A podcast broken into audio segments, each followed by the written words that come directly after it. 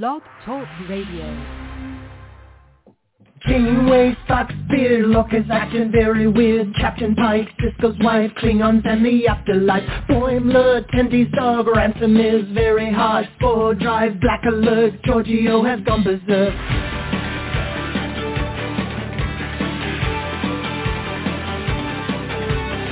Teacher Batless, Edward is an idiot. Spock is dead, Worf is wed. Chekhov's wearing red. Data's cat, Kempak's at Q has had enough of that. Beam me up, make it so Everybody let's go. We talk about the series. You can join us live by picking up your phone now. We talk about the series.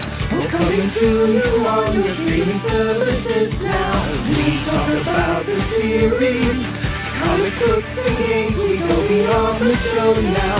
We talk about the series. Come and join us as we sit and chat and we go on and on and on and on. Well, good evening, Trekkies and Trekkers around the globe. With that awesome theme song, that means it's time for Trek Talking. I'm your most excellent host, Uncle Jim, and with me as usual are my Trek experts. We'll start out with Eric. Eric's out in Portland. How you doing tonight, Eric? Oh man, I am having a good night. We've got uh, 75 degrees and sunny all day today, so uh, spring has sprung in Portland, and I'm just uh, enjoying having the window open and uh, cool breezes blowing. And it's Trek Talking Thursday. What Oh, could it's be the better? best day of the week. and we also have with us Charles. Charles is out in Vegas. How you doing tonight, Charles? I'm doing good. As I told Jim, we're in the upper part of the roller coaster of weather for the next 10 days. We're eh, about 82. Might hit 90 by Saturday and 60s by Monday. I take that. I would take that in a heartbeat. And we also have with us Paul. Paul's also out in uh Paul is also um also out in uh Portland. How you doing tonight, Paul? Paul can't hear us. Hmm. Okay. Well, we'll figure that out. Yeah, let me see. Paul, are you there? All right, Paul can't hear us right now. Little technical difficulties. Anyways, guys, we have a great show planned for you guys. A welcome to the show. It's episode 401. Hard to believe. Uh, we're going to be talking about Star Trek The Motion Pictures 4K Director's Cut on this episode. Uh, premiered Tuesday on Paramount Plus, and boy, was it spectacular. And we have a lot to talk about. We're going to be joined by Philo Barnhart, who's an animator on the original motion picture, and he's going to be sharing some stories with us and talking about what it was like working on the original film and share his thoughts on the new current version of the film. So that's going to be a lot of fun. But wait, there's more. We also have uh, Louise Strange Wahl, who is the president, was the president of the Leonard Nimoy fan club and was also an extra in Star Trek The Motion Picture. And if you guys have been following our Facebook page, you'll see all these pictures from from the set and wardrobe and uh, Leonard himself and DeForest Kelley and Nichelle Nichols and and Louise is in all those pictures. Um, she was in the uh, engineering and sick bay and the whole nine yards. So she's going to be talking with us a little bit about what it was like to be involved in that first movie and be on the set as a fan. So we got a lot to talk about. It's going to be so much fun. If you're a fan of the motion picture, you definitely want to hang around. Uh, but first, what we're going to do is we're going to go through our fan shout-outs, give all you guys a chance to get home. Those of you who aren't on my timeline, who might be over in California or whatever, to get home, get settled, relax, and tune in. So we're going to do our fan shout-outs real quick, and then we're going to dive right in and talk with uh, Philo and Louise. So, uh, Eric, why don't you get us started with our fan shout-outs? I got you right here, Jim. Uh, yeah, our very first fan shout out that goes out this week to Slaven Brozovic, uh, all the way from Croatia. So that's pretty cool. I don't know if we've gotten that many uh, fan shout outs from Croatia going before. So Slaven, thank you for listening to us, and uh, it's a pleasure having you aboard. Uh, we're also saying hello this week and sending out a big shout out to Asika Nujevsno from Serbia. I'm pretty darn sure we've never had anybody from Serbia before. Uh, so that's interesting. We've got somebody from Croatia, somebody from Serbia. Uh, very cool. So, uh, Sika, thank you so much for listening to us. We're also saying hello this week to Gregorius Dominus from Piraeus, Greece. Ooh, man, I bet the weather there is really nice this time of year. That would be pretty cool. Uh, Gregorius, thank you so much for listening to us. Uh, we're also saying hello this week to Pavel Kostin uh, from the Czech Republic, who gives us a little Czech flag. So uh, live long and prosper to you, Pavel. So nice to have you along. And we're also saying hello this week to our top fan, Merdad Tuiserkani from Rasht, Iran. Uh, so we've got, wow, Croatia, Serbia, Greece, Czech Republic, Iran. Uh, Charles, where are you going to take us on this journey? Well, I'll start off with Allison Barry Gordon from Philadelphia, Pennsylvania. Glenn Robinson from Indiana. Ricky Ball from Georgia. Sonia Beck from Black Forest, Germany. And Roberto Amaro from Rio de Janeiro, Brazil. So a little bit in the U.S., and then I started heading to Europe and down south. Jim. Uh, I bet Well- Jim didn't find anybody from New York again. No, not this week. So we want to say hello and thank you to Glenn Moore, who's listening in West Yorkshire, UK. We also want to thank you to to Carrie Paul Millington, who's in Stafford, Massachusetts, uh, Manchester, United Kingdom. These old eyes, they confuse Manchester and Massachusetts. You know, I got to make the screen. I got to make They're the screen a- a little bit bigger. There know, they're go. just across the pond from one another. So Yeah, they're right around the corner. I got to make that a little bigger so I can read it. We'd also like to say thank you to Kieran Patel from Brisbane, Australia. G'day, mate. I wonder if he if that's the dude. We'll never know. Mm. We'll never Maybe. know. We did we did Yeah. have somebody call the podcast from Australia once. Yeah, Hopefully- it was it was so many years ago. It's starting to fade from memory at this point, man. It's I know. asking him to call back, but uh, but I don't think it's going to happen. I don't know. I don't Somebody think so either. call us, please. We don't even care who it is. Yes. yeah, it doesn't matter who, just call. Uh, we'd also like to say uh, hello and thank you to Kevin Bush from Lancaster, Pennsylvania. And last but not least, Chuck Macy from Albuquerque, New Mexico. So thank you for listening, guys. We really, really appreciate it. We couldn't do the show without you. We are live for the next two hours. Our phone number here is 646-668-2433. Um, just pick up the phone and give us a call, and you can join the conversation with Star Trek The Motion Picture, the 4K Director's Edition, which just premiered on Paramount Plus on Tuesday. If you have any questions or comments you'd like to make, please give us a call. 646-668-2433 is our phone number. You can head over to our Facebook page at Trek Talking and Beyond. You'll see the Live Long and Prosper at the top of the page. Just uh, tell us where you're listening from. Every week, I pick 15 lucky listeners. If you see a heart next to your name from yours truly, Uncle Jim, that means you're going to be personally mentioned in a fan shout-out, and you want to tune into the next show to hear your name broadcast around the globe, like all those lucky listeners that we mentioned tonight.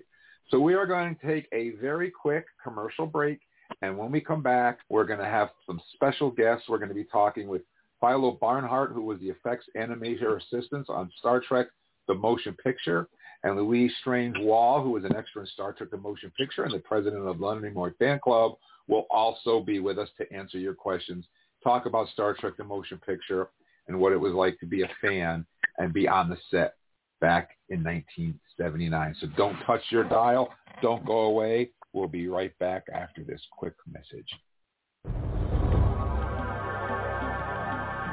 Trek Talking. All things Star Trek and beyond. Thursday night, 7.30 to 9.30. All hailing frequencies are open. iTunes, iHeart, Stitcher, Spotify, Amazon, and wherever fine podcasts are found. Trek Talking. Boldly going wherever your mind is willing to go.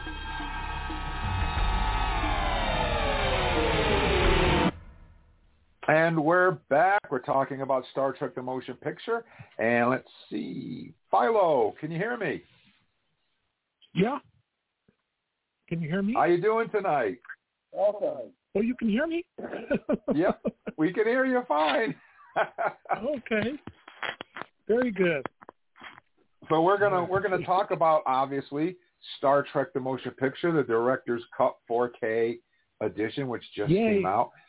And uh, I hope you had a chance to watch. Well, actually, I know you had a chance to watch it because I already talked to you today, so I know you had yeah, a chance to yeah, watch it. yeah. I'm totally So- jazzed that I watched it. So. So listen, Philo, before we talk about it though, I want to play for people that haven't seen it or maybe don't know what we're talking about. I want to play for you guys the 4K trailer. Now, granted, this is radio, so you're not going to be able to see the stunning graphics, but um, this is the trailer that was released by Paramount just to kind of put you guys in the mood. Where is it? There it is.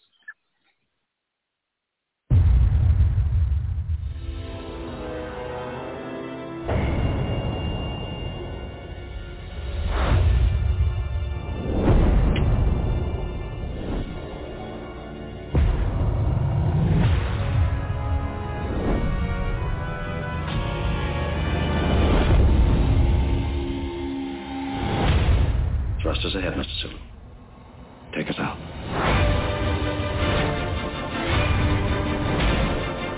Mr. Spock, every minute brings that object closer to Earth.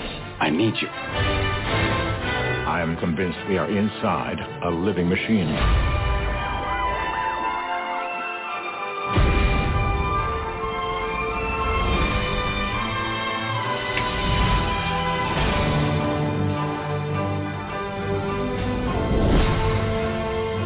Shall I go to battle station, sir? Insatiable curiosity. Spock, you haven't changed a bit. You're just as warm and sociable as ever.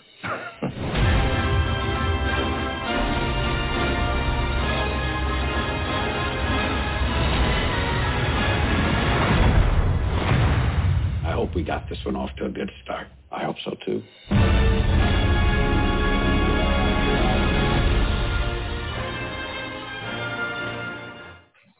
Wow, I got to say, I was impressed. I loved it. Um, Louise, can you hear us? Are you online? I am indeed. I'm right here.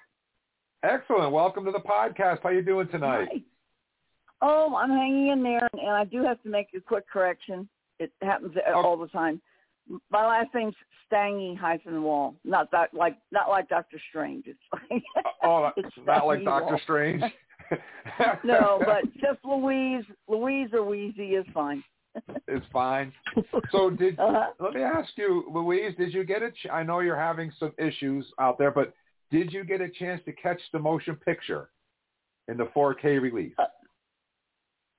I I saw part of it because of the storms that we've been having. Um, our electric up here in the mountains sometimes is intermittent. Um, I think I mentioned to you in a in a uh, in a private message that uh, we have eight APUs on everything that t- on the big TV and all our computers just because of that.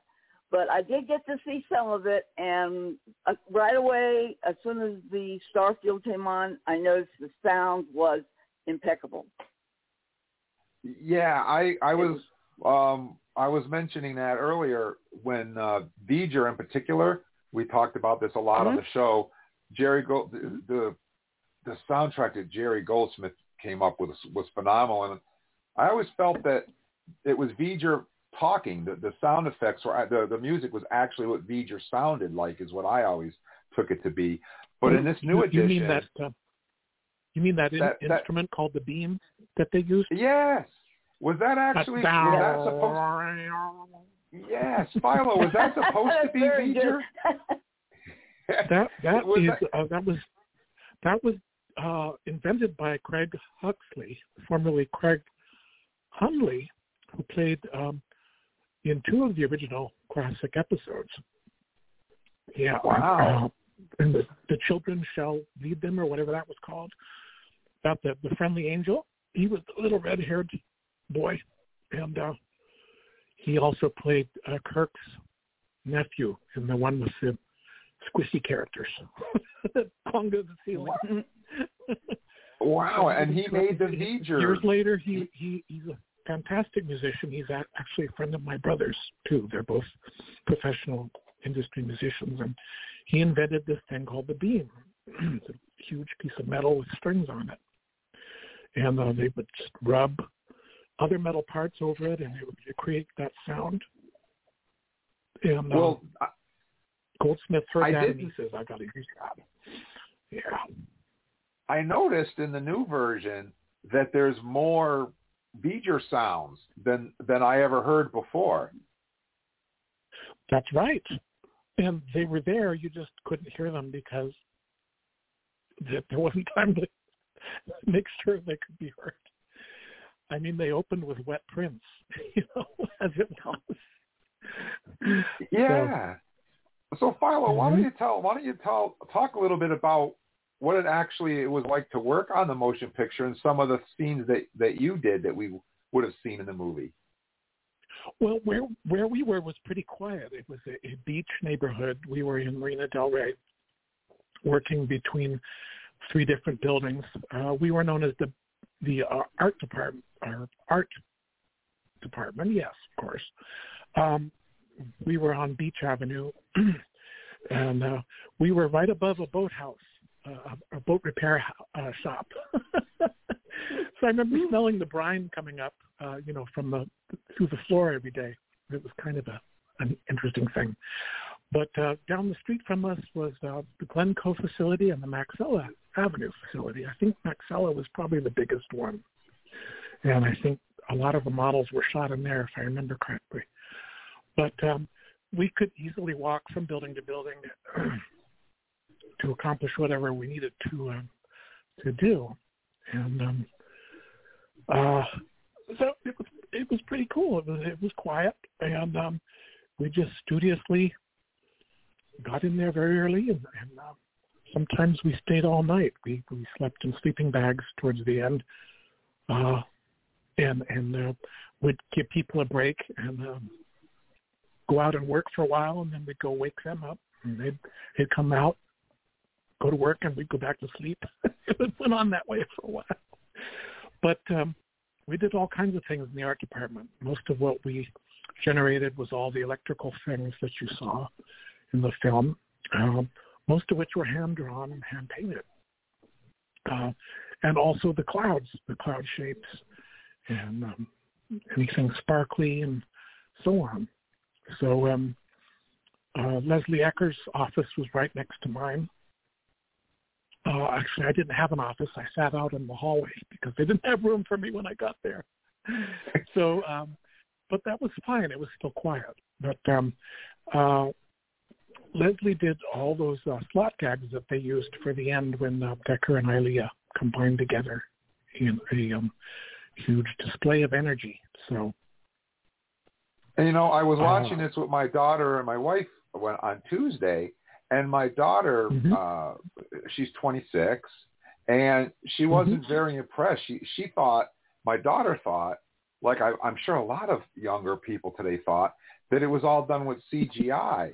And it's like, well, that's just Oh, a bunch right. of CGI, Dad. What's the big deal? And I said, no, it is a big deal because it's not CGI. So Mm-hmm. That's why don't you talk a little bit about about that, the difference Yeah. between what you do and what a CGI person would do. Right. That extended to actually the computers you see in the film too. The little screens, you know, that were on board the Enterprise, and also the Klingons' few screens and things. Um, all those graphics were generated by our department, and also uh, Lee Cole's department on the Paramount lot. Uh, she did a lot of graphics for the film, and um, uh, Greg Wilsbach, who shared the room with uh, Leslie, he he did a lot of those um, feature cloud graphics that the Klingons are looking at. You know, the little representations of the ships and things, and and the V'ger firing on them, showing the light flashing. That was um, pretty much animated on right on the camera plan. It wasn't um, manipulated on drawings or anything. It was actually the shapes moving around. Um, they would just move these things around uh, frame at a time under the camera, and um, that's how we had to do it because we didn't have um, computer graphics yet. In fact, most of America didn't even have home computers yet, let alone uh, for use in the industry. So, and if you could find them in industry, they were enormous. You know, they they were not at all portable like they are now. So uh, everything had to be generated, and we had to make digital. So um, that was a, a mean trick. But uh, um, yes, all the all the screens. Uh, of course, they can do a lot of the stuff that we did a lot easier now. But I think there's also something to be said for the kind of organic quality of, let's say, the clouds, you know, surrounding V'ger. Um, and some of those clouds were actually uh, real smoke that they dumped over the model uh, against a laser beam that was curved over the model. And um, they did multiple passes on the same piece of film, which is something that we did with our hand-drawn animation also, so that you create depth and you create layers of things. So what the end result is, you see all these tiny little swirling clouds, you know, around this huge object. And uh, some people complain about that sequence going on a little too long, but um, I thought it was awesome when I finally saw the, the film because um, it showed the sheer size of, of this thing, and uh, uh, also they had shown the Enterprise very lovingly for several minutes the beginning of the film, and there was reason for that because once they showed it against the V'ger later, especially that down shot, of it passing over um, one of the openings. It's very, very tiny. You can almost barely see it. And uh, that stuff just looks tremendous in the new 4K version. So, oh yeah.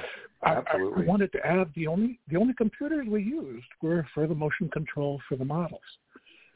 So, and uh, for backwinding the film in the camera, and for going back to the starting point, when we had to do multiple passes.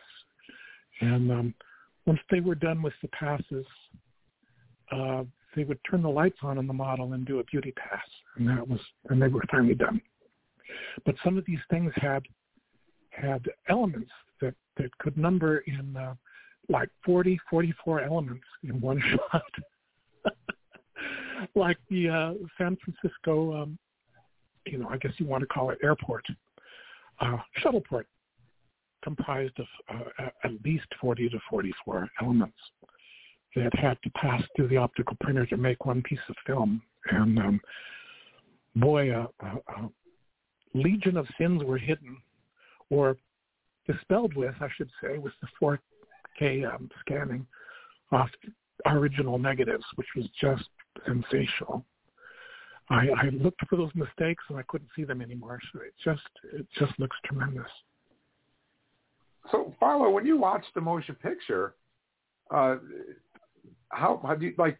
Do you feel proud of what of what they've done to to your work? Do you still see your work there, or have they kind of redone it all now, and it's really not your work anymore?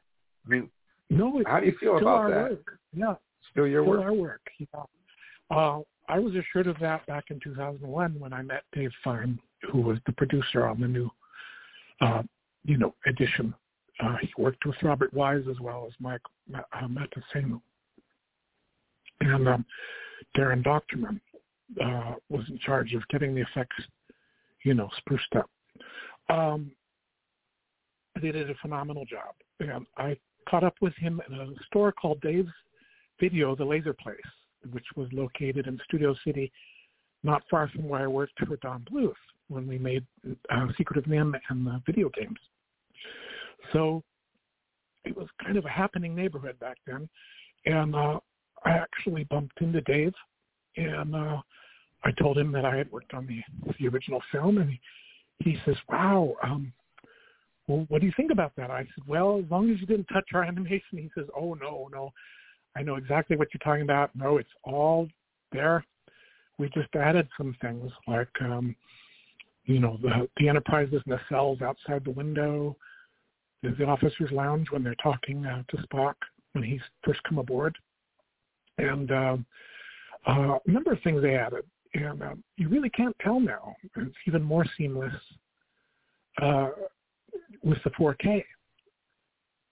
So um, the only thing they added in one of our major sequences was the uh, the crystalline staircase forming uh, up to the edge of the Enterprise.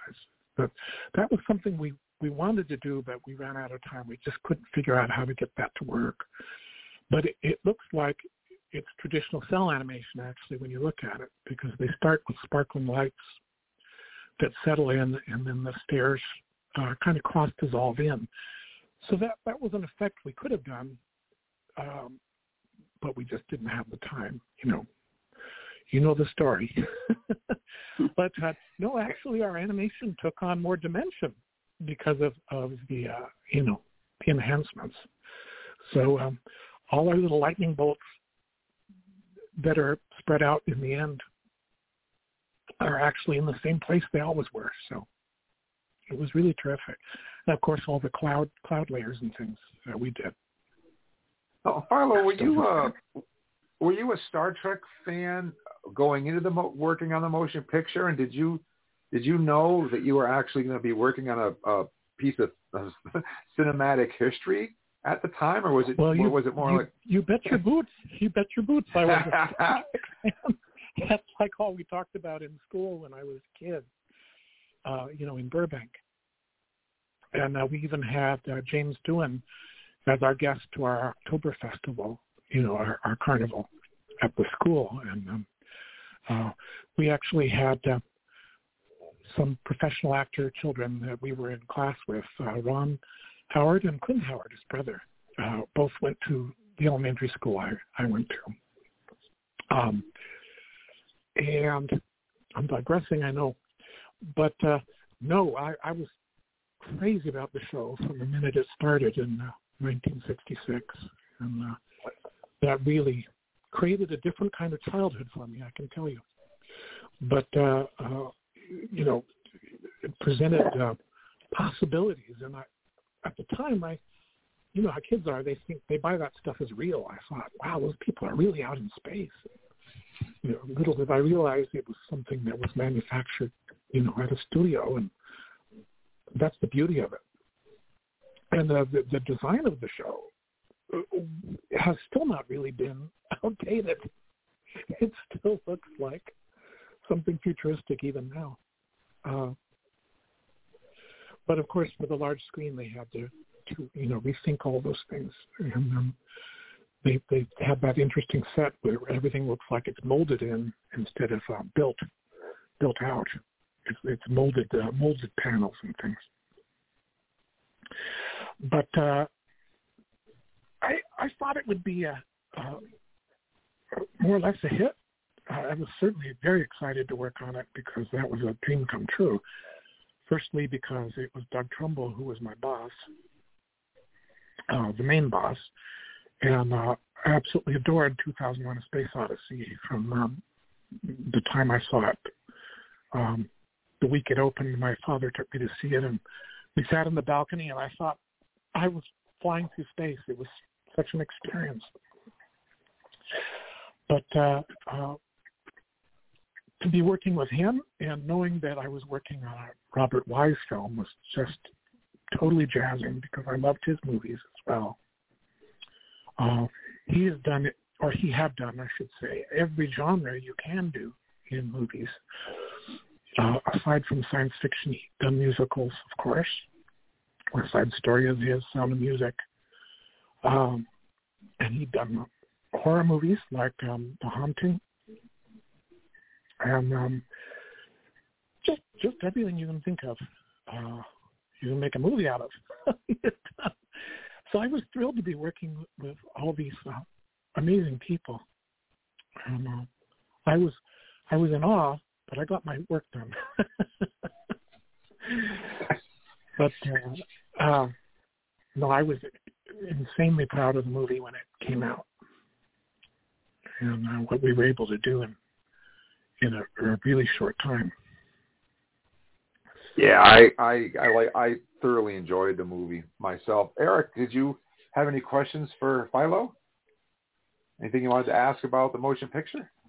Uh, well, I just I, actually you you sort of already touched on it, and I was wondering if it was part of your work or if it was added later. But it was the the kind of I call it the snowflake forming staircase or path that kind of Right. like, makes its way out Mhm. to the. I noticed that right away was something that I hadn't seen before, and um, hmm and I just wasn't sure if that was something that you all had produced or if that that came later. It sounds like it came later.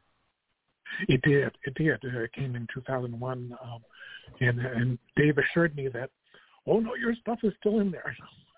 Yeah. Yeah. Yeah, but um, I I was amazed when I saw it um, with the new stuff. Um, the the people were redone also. They they were um, what the Enterprise was originally was a matte painting. I think it was either by Rocco Gioffre or Matt Yuricich, one of the two of them. But it was um, it was you know the top of the saucer, Mhm. and they they built a new CG one, which was really beautiful, and um, they they had to animate the people coming up out of the uh, you know the surface uh, on the elevator, and of course heading out on the on the new bridge. So uh, it all worked really well. They didn't have to put a lot of detail in them because they were you know seen from far away. So uh, not unlike the um, you remember the little people that were digitally animated on board the Titanic and the film Titanic. Mhm. Uh, the- same kind of program. Mhm. So Okay. you know, the Yeah. motion capture. Mhm. Oh, okay, okay, okay. Uh, well, Mm-hmm. I I don't know. In this particular version, uh, I the the two things that I think made the biggest impact for me. Somebody's already mentioned the sound. I mean, just when the music started at the beginning, I was like, "Holy smokes, this is a totally different experience." Um, It into your, your it chair, really did. it? Yeah, I mean, I had it cranked up and I was ready to go, and and it was it just blew me out of the water. Um, it was interesting that the um, that the you know the voice recording quality was as good as it could be, but you could still kind of Mhm. hear that it's it was less crisp than uh, let's say the the the you know actual songs were that type of thing. But um, Oh, but the but the thing that's in more in your wheelhouse, I guess, is the way it looked. And I just the the colors and the contrast uh, fixes and all of that stuff. I saw so many things that I have never seen in this movie before, and I've seen this movie Right. A lot. Like I've probably seen this movie at least a dozen times, and um, and I'm kind of just I was in awe at the things that I was seeing for the first time. Right. Well, that that was all there. All that information was there on the original negatives. They didn't they didn't have to do anything but, you know, bring it into the digital age and um, enhance it and make sure everything was balanced. And uh, all that stuff has been sitting in there waiting to be Yeah, that that balance I think is the great word for that because yeah, it just um it just comes comes out of nowhere and you get you know if you I guess if I was to go back and look at the older versions I'd probably see more now that I've seen it uh clearer, you know. I'd probably Mhm. be able to Right. notice those things a little bit Right. uh, better. But uh Mhm. But yeah, I I don't know. I don't. Uh, we've we've already talked. We were fortunate to have you on the show once before. Uh, got to talk to you about uh, animating Klingon photon torpedoes and all kinds of fun stuff. So right. That's correct. I want to make sure I give uh, Charles a chance to ask any questions too. So I'll go ahead and pass the baton. Charles, do you have anything uh, you want to Sure. chat with Philo about? Uh, he's pretty much covered most of what I would come up with. It was just, it was an interesting impression to see it now compared to when I originally saw it. hmm because as Eric would have probably seen it on VHS, Jim probably got a chance to see it on VHS or maybe TV. I remember actually sitting in the theater for Mhm. such a motion picture and Right. just being in awe of it back then. Right. And now we just add to it, make it even better. Yes, it's pretty spectacular now. Yes. Yeah. And whereas some people sit there and criticize the movie, it's like, I'm not criticizing the movie. Star Trek the motion picture brought us Star Trek, brought Star Trek back to us. Because I never got a chance to see the original series live. It was always on rerun. Right. It was always on repeat. This was really my first original Star Trek movie or show. Right. And well, it was you know, it's, wow. it's interesting. You're you're reminding me of something too because um, when you get right down to it, the the motion picture is is uh, more comparable to something like 2001. Not not just because Yeah. Doug Trumbull was the supervisor on both films, but because it's hardcore science fiction. Yeah, it's hard. That is why we had Isaac Yeah. on the film with us as our consultant at the time, and uh, Well, and uh, you know, and, and then the original complain- show is more action adventure.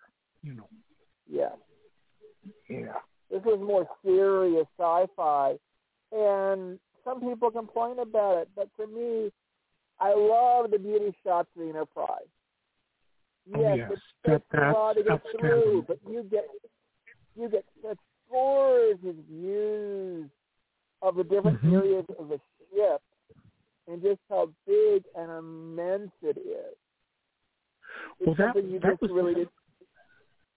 that was threefold too when we did that because number one it was showing kirk how beautiful the ship was now and they were allowing him to see it for the first time in its redressed form secondly it was for the fans of the show so they could see Yeah.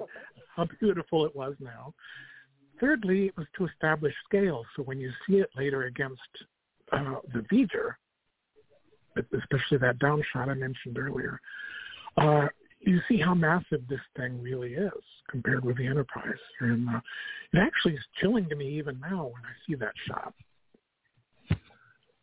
But just, It's definitely I, I don't impressive. think I never really got a chance to see it before. But just the look on Kirk's eyes as he's looking at this ship. Right. I know when Did he notice? filmed it, he probably wasn't. He couldn't even imagine what he was looking at. But just the Right. look he gives it in awe of how incredibly immense Yeah, it ship is. Requires good acting. Yes. But did you notice the the reflection on the on the uh, I guess you can call it windshield of, of the ship on that one approach that was added in uh, as a, a new enhancement. I love that shot. Wow. You know. You know, it's interesting. I was. I was noticing that with the with the now I didn't see it in 4K, but just seeing it in HD and kind of seeing it with all every all the balance and everything corrected, some of Mhm. those composite shots you were talking about, like the one at the San Francisco airport that contain all of those different kind of overlays, you can almost Right. see the lines between the overlays better now than you could back when the resolution was a little worse because Right, the resolution right. gotten so much better but now. You it, can, it, it cured a lot of terrible traveling mats that we had made. Um, Mm. um, usually the models make their own. We would shoot them in such a way they would make their own mats. Mm. You know, they they would be reversed so that, the, that there would be a black area around the shape of the ship, whatever it happened to be.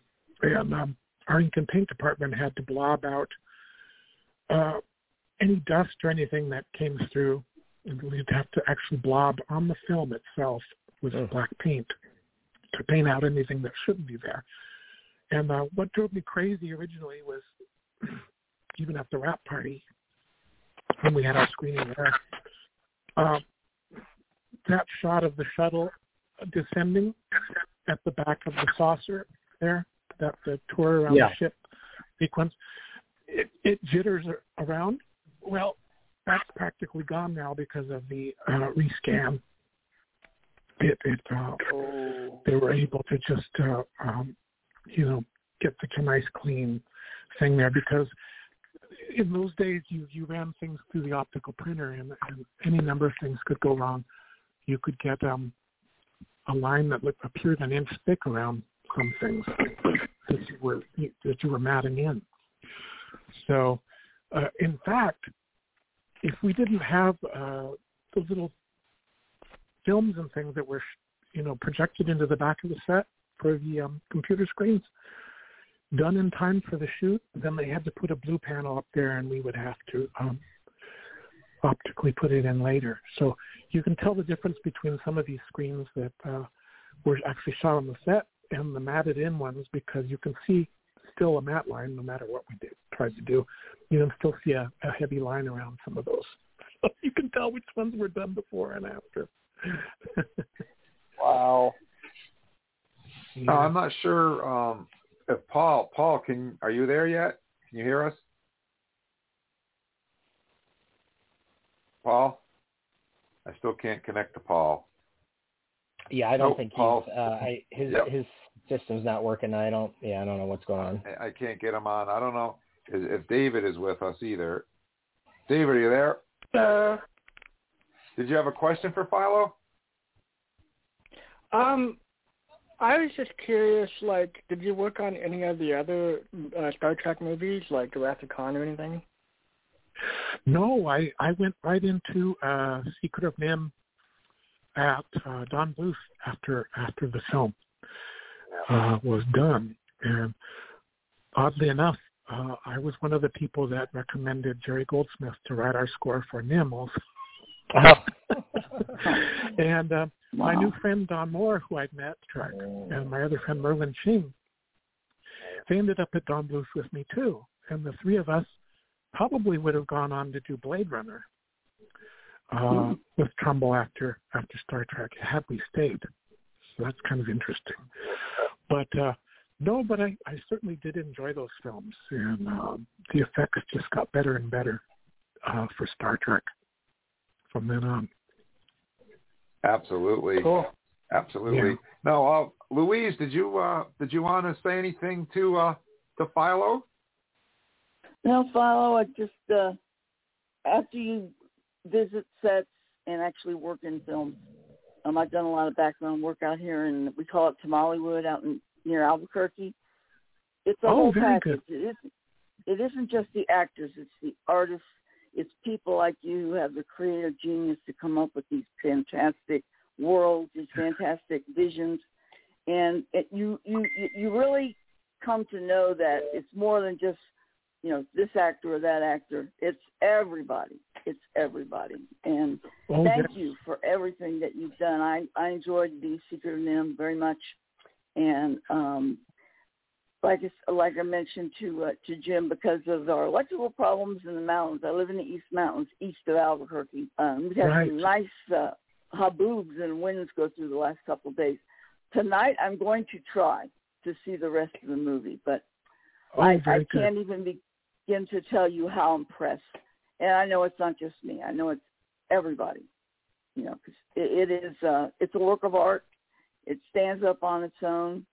Um, the scene where Captain Kirk and Scotty go around the ship, I, I I cry when I see it because it's just beautiful, you know. oh, me too. I I just love that sequence. Yeah. Yeah. But um thank you so much. I mean, goodness gracious, here you work. Well, working in the Marina Rey isn't that bad because that's really pretty. But at the same time, oh, here you are. You have to sleep in a sleeping bag, you know, and and and and, and look what you've come out with. You come out with something that's it's like a, a master's painting. Only it this this is a collaboration of so many people, and then the complete product is it's brilliant. Well, thank you. It was it was a joy to make it. That's for sure. Yeah. It's uh, it's um, uh, something that doesn't happen very often. I don't think a lot of people thought that we would ever be able to to get the uh, interest up so that uh, they would okay such a such a an enterprise, so to speak. But um, from what I've seen, I only have a 1080p as well, so I I imagine in 4K it's going to just blow you away. But um, we're going to Oh, plan yeah. on seeing the Fathom events. Hopefully, it'll be on our. We have a couple of IMAXs actually out here, and uh, want to see it in IMAX. But um, that that's going to be probably one of the last opportunities that we're all going to have to see it on a big screen, you know, a huge screen. Right. Right. But that's it's it's going to be it's going to be fun. Um, I have some some friends that you know I'm going to call to see if we all want to go over there together. Have not been in a theater since the COVID, um, so you know I'm gonna not wear a hazmat suit, but I always wear a mask anyway. Yeah. I I can't remember the last film I saw, you know, actually in a theater. I think it might have been Godzilla versus King Kong, though. Mm. Yeah. Yeah. That would have been neat. That would have been a good one to see because that's a good movie. Or it could have been Ryan Snyder's remake of his previous hero film. Oh. You know, Zack Snyder's Yeah. Justice League one. Yes, yes, that's the one. And uh, that was interesting because it was full frame. You know, it was Oh. Academy uh, aperture. It was a, a square, you know, image. It wasn't like Star Trek with a huge screen. You know. But Well, I, I will guys, be retiring to Albuquerque pretty soon. Uh, what happened to Albuquerque? I'm going to be living in Albuquerque. Yeah, I I lived there for two years with my mom while I was finishing high school, and oh, I'm Oh, my planning to goodness. go back What- there now that I'm retiring. oh, what school did you go to? I went to Manzano High School. I know where that is. Yeah, yeah, that's my school. I loved Wow. it. I loved Well, living we're out here in Edgewood, the- but I don't know if you know where Yeah. Edgewood is. We're- Oh yeah, sure, sure I do. Um, my friends are in Northeast Albuquerque now. They just settled there from Seattle. And, uh, It's wonderful and of here. course, all my high We- school friends are still there. Oh, you know, we moved ourselves from Ohio, and we had to rent. uh We rented uh, three Penske trucks. We had friends driving in like a caravan. Uh, my Oh, wow. husband, uh, my husband John, was a semi-professional model maker. He had ten thousand models. I kid oh you not. goodness. And Wow. he always would buy one to keep, you buy one to build, and you buy one to sell. Ah, I gotcha. So we we have a much larger house um, than our than our farm uh, that we had in Ohio. But um, Wow. yeah, he's uh, made some pretty good ones that have been in uh, Wonderfest in Japan, and he also did some for the Air Force Museum in Dayton, Ohio. It's uh, Yeah. and, and you know it's it's something the, the models if we didn't have the ability or if the artists like yourselves didn't have the ability to come up with these wonderful ideas think of how much less it would be i mean you might as well take paper cutouts you know and Right. Right. Well, I know people view those too. yeah But can I ask you something? What? What? Sure. Um, if you know, uh, which which version of the Enterprise is his favorite? Is it is it the from the original series or was it the motion Oh. picture one? from my husband's point of view Yeah. hmm the refit Ah, okay. Yeah, it had a lot more going on, didn't it? Oh and um polar lights has that new model that came out not too long ago Oh yes, yes, I have that one. It's still in the box, but I'm, I'm anxious Yes, so to get going. Yeah. Yeah. Yeah, but uh, we were, we thought when I was out there, I watched him shoot uh, uh, the Wrath of Khan, and we were hoping he would be able to fly out because nobody had, had met him, and um, but unfortunately he couldn't. But the time I was able to spend on the motion picture and actually being a background person in it, that you never forget it, and it's it, it's just so so many wonderful memories, and I already knew um, most of the original cast from being in conventions out along those lines, but um, it was just so much fun. Yes. Yes, it certainly was. Well, Philo, we've uh, we have to. Uh, we're pretty much out of time. I have to take another quick break, and uh, then we got to talk with Louise about being an extra on Star Trek: The Motion Picture. So, um, All you know, congratulations on the new 4K edition of Star Trek: The Motion Picture. It looks fantastic, and thank you Yeah. so much for taking time out of your schedule to talk with us, and thank you so much for bringing Star Trek: The Motion Picture to life for us. We really, really appreciate it. Oh well, we all love doing it. So thank you. And uh, we'll, yes, and you have a good night. Thanks for being with us. Thank you. You do the same. Yes. All right. Night, Bye-bye. Bye-bye. All right, guys, our phone number here is 646-668-2433. Um, we'll be right back after this quick message.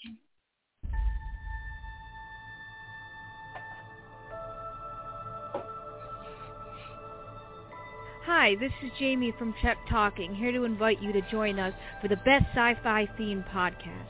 Our elite team of Trexperts are here to discuss Star Trek and sci-fi themed content. Call 668-2433, Thursday nights from 7.30 to 9.30 p.m. Eastern Coast Time. We can't wait to hear from you. Live long and prosper.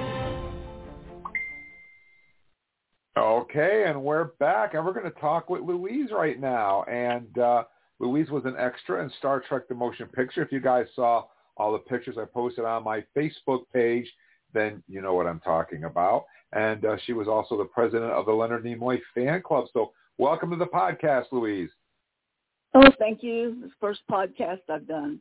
So it's it's pretty painless and easy, like I told you on the It phone, is. right? It it doesn't hurt. it is indeed. and and poor and we don't bite. He, he he calls me and I'm at the airport, so he can hear all the the uh, the sailplane, tow planes flying around. that was an interesting conversation. yeah. So Louise, let me ask you, what was it like to be in Star Trek the Motion Picture when when Star Trek made the move from the small screen to the big screen? It must have been really exciting to be part of that.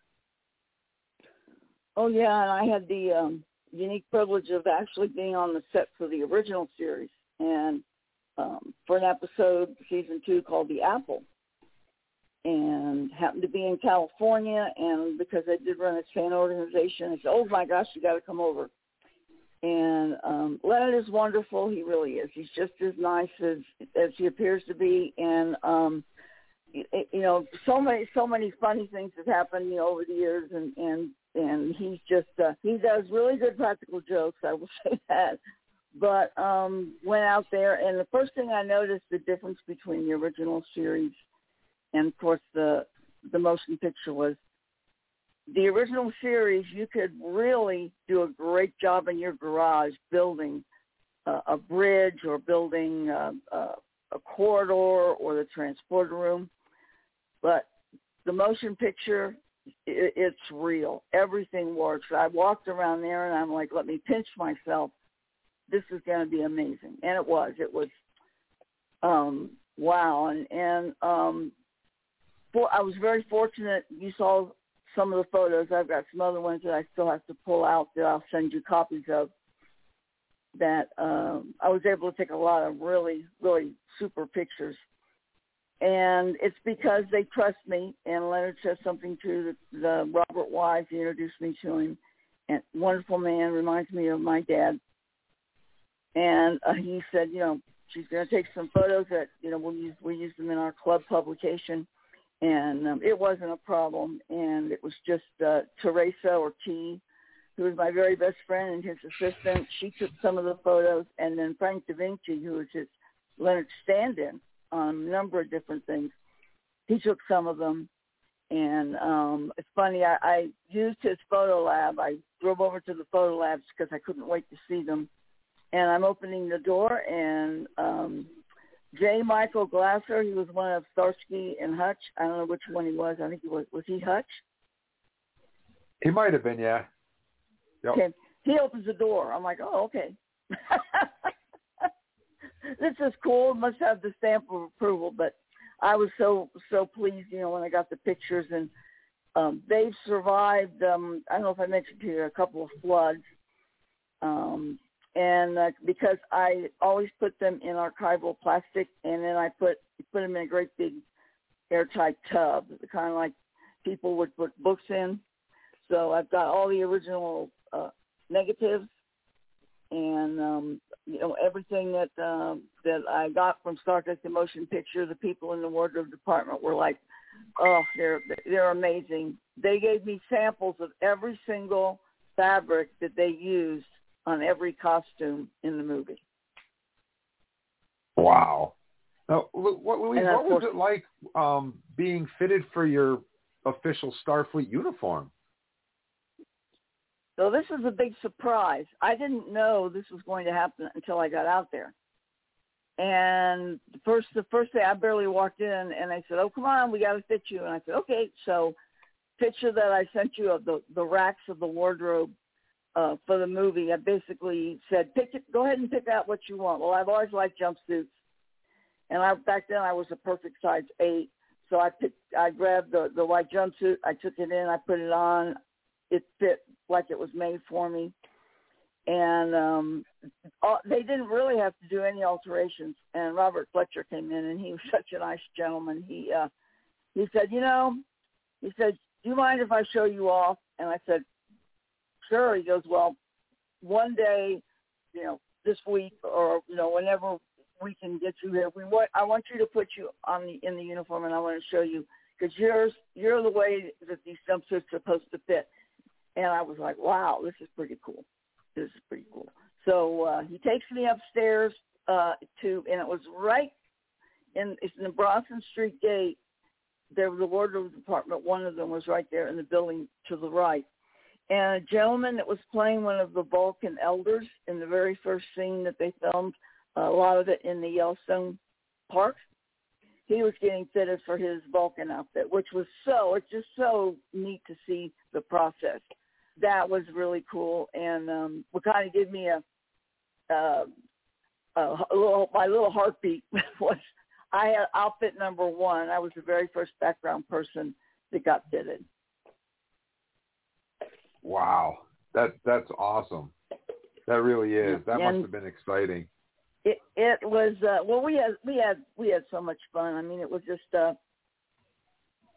every minute you pinch yourself, you think this is really happening. First of all, this Star Trek is really happening, and I'm going to be a small part of it. But it, Gene's idea and Susan Sackett, I don't know if you've ever had her on before. She is marvelous. Um, she's a good friend, and um, this was Gene's idea. So the night that they were going to pick the background people that they need, they asked if I would mind working. I said, oh, no, not at all. So I had my, they gave me like three different uh, Star Trek, the motion picture T-shirts. And one of them said I work with Star Trek, the motion picture. Um, and then um, they would walk people up from the, um, the Gower Street gate and they come into the uh, into the stage area. This was the Mork and Mindy stage. They filmed Mork and Mindy there, and they would ask everybody. You know, I would hand out some papers. This is what they want your hair to look like. This is what they're looking for. Um, some people came in homemade costumes that looked wonderful. They and that impressed Mr. Wise. He was very impressed with that. But basically, they had to pick the people to fit the costumes that had already been done. And fortunately, they didn't have any problems. You know, they found exactly who they were looking for, and then it was on uh, October. I think it was October 16th. It was a Monday, and uh, originally they had uh, told us it would be two days, but they worked a little bit later and got everything done um, at the end of the day. Um, he says, "Okay, everybody is wrapped except the people in the balcony." And of course, Susan, Rosanna Tias, who also worked in Gene's office, and I, every we're sitting there, you know, clapping and yelling, and so they did. They did close-ups on us, reacting to what we were seeing on the screen, and uh, didn't make the original cut. Didn't make the subsequent editions that came out later. Big rumor was, oh, you guys are going to have a couple of seconds of reaction time. We're going to use those. Well, they didn't. So, but that's okay. You know, it, it's like I've done probably over 60 films and TV TV shows out here in uh, New Mexico, and my husband also has. He played a doctor in Longmire. They they recruited him uh, for a couple of episodes, but you have to have the attitude. You had a blast. You got to be a part of something special. You get a terrific meal from craft services. My gosh, you're getting paid to have fun. And if you're lucky, when they show the finished product, you may see yourself, and that's a bonus. Wow, that's that's awesome. Uh, Yeah, so it- it Eric, was did you do you have do you have a question? Do you have anything you want to ask Louise, Eric? Well, gosh, Louise, I didn't realize you you got 60 credits to your name. That's pretty. That's pretty cool. That's a definitely a thing you like to do. Well, Um, it's, it's it's it's the best part-time job in the world, and this is it, it's becoming more and more. Of course, COVID put a uh, a big break on it, and I've only worked a couple times since COVID. Um, I have all my shots and everything, but um, they um, I did the um, Godless, which was on Netflix. It was a western. Um, I did that. I worked every day for six weeks, and the thing that's great is our little ranch is only about 30, 30 to 40 minutes away from all the major western towns. And Longmire was just 30, I did 31 episodes from seasons two to six. And A. Martinez played Jacob Nighthorse, the bad guy, and he was Cimarron in the Cowboys. He is a total fan. He loves Star Trek. It was, uh, but he, it's just, it's, it's fun, and you enjoy yourself, and you know, if you're reliable, they call you all the time, and I kind of, kind of fit the, uh, the rancher, female rancher type, and um, of course on the on the shows where you're doing a period piece, you know, they supply everything, but um the Buffalo, the I'm sorry, Bonanza. I keep calling it Buffalo Creek. Bonanza Creek set where that tragedy happened with Alec Baldwin. Mhm. Ross. I was um I have spent hours in that church doing different westerns, you know. Mm. But but it's fun. But I'll tell you what, nothing beats the time I spent on Star Trek. Well, Nothing. especially if you're if you're a Star Trek fan, and of course, as a Star Trek fan and co-host of the podcast, I always do my research, and so uh, the first place we go is always Memory Alpha, and it says here in Memory Alpha Mm-hmm. that you had some extra duties in Star Trek: The Motion Picture. It says handling of the stage phone and helping in the casting of other fan extras. Tell us more about that. That's that. Yeah, that's that's the day that uh, or the evening when uh, they they invited uh, people to come in and, and try out. Um, they asked me, uh, Robert Wise asked me if I would mind doing answering the phone. And I said, oh, no problem at all, and um, which I did. And it was um, it was uh, usually just somebody asking, um, is everybody in yet, or do you guys know how long you're going to be there? And of course, I didn't, but um, it it was cool, and just um, saw a couple of people that I actually know. Eh, But um, it, for everybody, it was Gene gave us a, a huge gift, just not Star Trek from the very beginning, but he gave us the gift of appreciating. Some of us were around from the very beginning. We wrote the letters and did the phone calls when it was going to be canceled, and um, saved it, you know, for another year. Um, you know, and knowing, knowing Leonard, um, he is not just talented, like I said, he is super nice. Um, every time he was in our neighborhood um, doing an appearance after he fulfilled his obligation, we jump in my car and go back to the house. He loved to come and visit, saying, you know, he said, well, I love to be here because I can just be myself.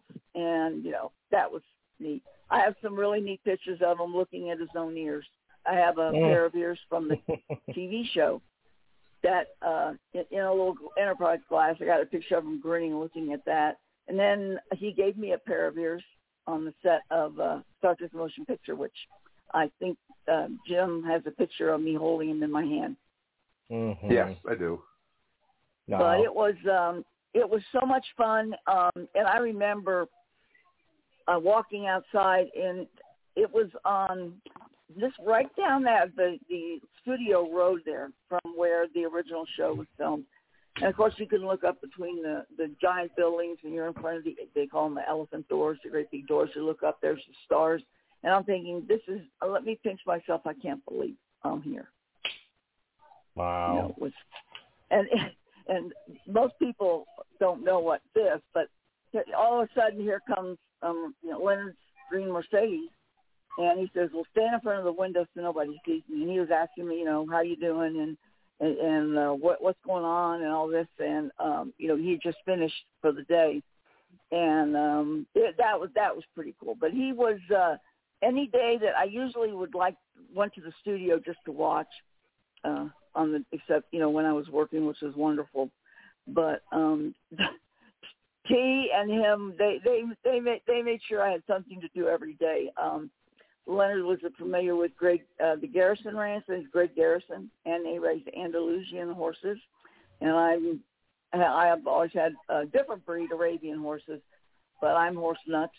And I went out with a trainer to his beautiful ranch in in the valley, and got to see Legionario three, who's like one of the number one stallions in the whole world, and you know spent the day out there. And then a producer friend of his hadn't been to Disneyland in years, and every time I've gone to California, I try to go to Disneyland at least twice because Disney World is is neat, but to me, Disneyland is more intimate. It's smaller, you know, and and you know that we went to Disneyland and we had just had a great time, and uh, it was just uh, one of the neatest months I ever spent anywhere when I was out there. It was fantastic.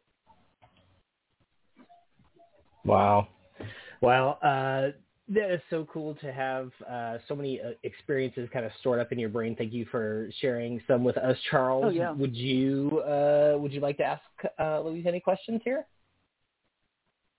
Ah, no questions. It's just fascinating to hear a fan's perspective of Star Trek.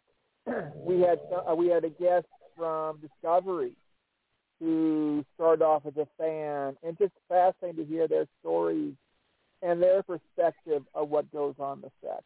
Mm-hmm. But I bet just Mary, uh, incredible to see that that stuff live going on. The Mary Wilson, I think she's is she. I haven't seen. I'll I'll be honest with you. I haven't seen Discovery, but uh she's. um I think Mary Wilson. She's the actress. She has really neat red curly hair. Yeah, Mary Mary Wiseman. Wiseman, Yeah. Yep, Mary, Mary Wiseman. Wiseman. I'm sorry. Yeah. Well, she worked with me in a couple of Longmire episodes, and we ate lunch together. And I had no idea you know, later on she was going to be doing Star Trek. And I saw her. I said, "Good, you go, girl." oh, okay. She is. She plays a character she- called Tilly, and we've got a lot of jokes about being a lot of us being silly for Tilly. Yep. But she is she is a fabulous and when she missed part of this part of season four, we were Hmm. just like, okay, she's got to come back. We're missing her. Yep. We missing her on the studio, and she showed up in the finale. And Oh. she is a fabulous character. We love her to death. Good. Yeah, she played uh, Adam Bartley's uh, girlfriend, um, D- Deputy Ferg in Longmire. In fact, her husband's the her husband's been a guest on our show too, and he was the one that used to be a Trekkie who got to be play an actual character on in the in uh, second or third season. And Wow. he he's a ball to talk to also with the stories he's got. Oh yeah. I, I like the uh, the bloopers. The uh, when everybody gets punchy after they've been working for twelve hours. Um, came in uh, at the con. Uh, came right from the airport, and T's husband Richard, who's he's phenomenal. Um, he worked as uh, one of the people that puts together the and actually develops the film for the uh, TV shows and movies. Um, he didn't know his way around the studio, but I, I did fortunately. So we got over to the sound stage. They were still shooting. They were getting ready to shoot the scene when Spock's going to leave, and he realizes he's got has to do something because the Genesis device is going to blow up. Well, it was raining and storming, and his everybody just there's not too much they could do. They kind of gave up after a while because, in spite of the fact that that these wonderful historic sound stages have got great soundproofing, when you get thunder and lightning like this, there's nothing you can do. But but I, I enjoy seeing the outtakes. I know everybody does, but when you see them happen in front of you, it's another thing. I imagine. Well, Louise, let me. I have a question for you, Louise. We we know Mm-hmm. obviously Star Trek: The Motion Picture, but what's your favorite TOS episode? Um, well, I have a couple. I loved um, City on the Edge of Forever, and Oh, yeah. um, and and and Harlan Ellison. I actually met him at a convention, you know, years later. I know it was 1975 at the New York Hilton, and I was a guest.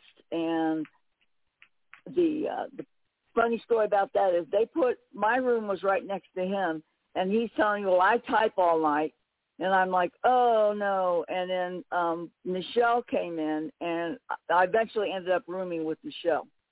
but um, he is he, he was so talented, and this was brilliant. I mean, he he just took it to another level.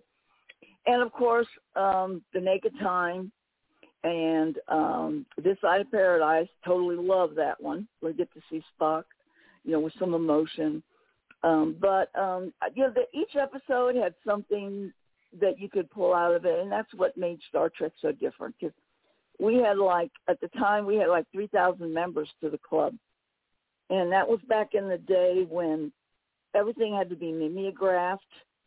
Um, the joke in Animal House when they're sniffing the paper for the for the test, they have to get the mimeograph original out of the garbage to try to steal the answers. Um, well, I used a mimeograph, and I, I went through three of them and um, became an expert at, uh, you know, every year we did one edition in the yearbook where we had actual photographs. And I had a local printer who just, he charged me the minimum, and he was just so nice.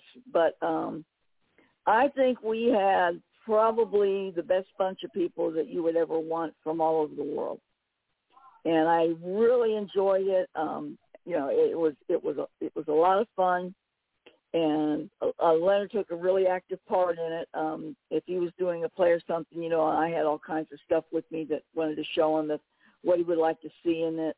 And a lot of people don't know that he really did. Uh, I would send things to him, and T, you know, would um, if I had to send it to him, and he was doing a movie somewhere else, she would get it to him.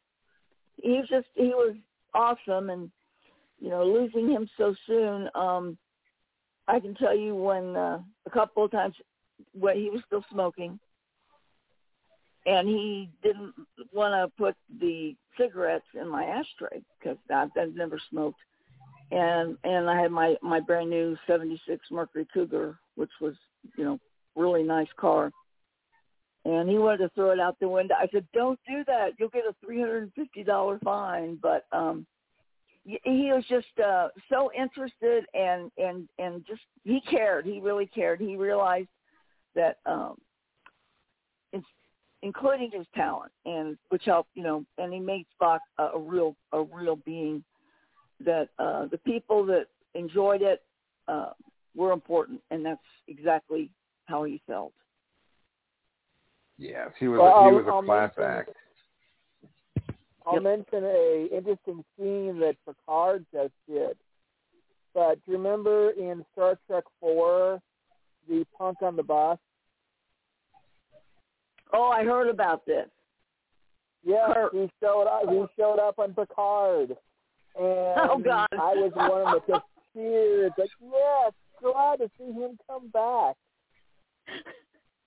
oh gosh. But that that was just one. That was Leonard one of Leonard Nimoy's assistants who they Yep. needed the spot. He stuck himself in there, and decades later he's back on the screen again because that one character. Wow. That's that's that's wonderful. And, and, and Star Trek Four was so was so interesting is John and I were working with uh, Mako Films underwater cinematographers up in Toronto, and um, John was a, a full-time wildlife artist, and uh, we had Nikon sent us to the Cayman Islands to do some shooting, and it was so nice to work for them because back then I'm talking like in '84, '85, something like that we'd say, "Oh, you know, we really need a couple more days." Oh, no problem, just stay another week. but um we were we were doing the real well thing when they were doing the movie about the whales. That's cool. Yeah. Well, Louise, um, Yep. I just I want to say thank you so so so very much uh, for hanging out and uh, Trek talking Sure. with us tonight, and for visiting with Yep. Philo. And uh, I, I can't believe that I I ran into you on the internet from the picture of you and Mr. Spock. Yeah, That's, that's my favorite picture. That, you know, um, well, you know, I, I I I had my uniform on, and Trace, uh, Teresa goes, "Wait a second, wait a second. and he had just gotten done with his makeup. He came out. He goes, puts his arms out. Oh, look at you! Wow! and then we Yeah, took the I- pictures and I, don't know where I found that picture, but I was looking for something to put up for Leonard uh, on, you know, for commemorate him, and I saw Mm-hmm. Yeah. that picture. and That's a picture that I've never seen before. I Oh don't my know where I saw it, but I saw it and I said I got to put that in the Facebook page, which I did. Yep. And then, Yep. and then you responded to the picture and said, "Hey, that's me," and I was like. "Wow, that's you, cool." And here we are talking on the podcast. That's how it happened.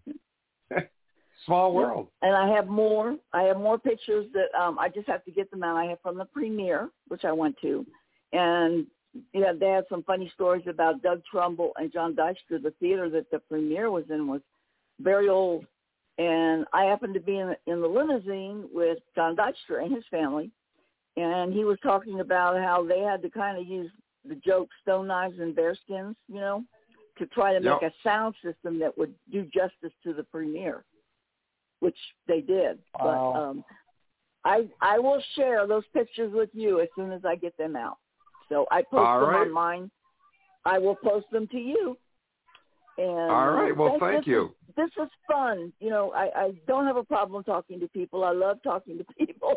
So um, uh, thank you so much for the opportunity. If there's anything else you know you think I can do to, you know, uh, in a future uh, one of your podcasts, um, just you know, give me a call out here in uh, beautiful land of enchantment. Absolutely, we definitely will. Thank you so much once again, Louise, for hanging out and talking with us. We really Thank you. appreciate it. And you All have right, a great and you night. all live long, live live long and prosper. You too. Live long and prosper. well. Good night. Thank you. Bye bye. All right, guys. Well, we're going to take another quick, uh, very quick break, but this is a very special one. You want to pay attention to this one. This is a world premiere that you're about to hear.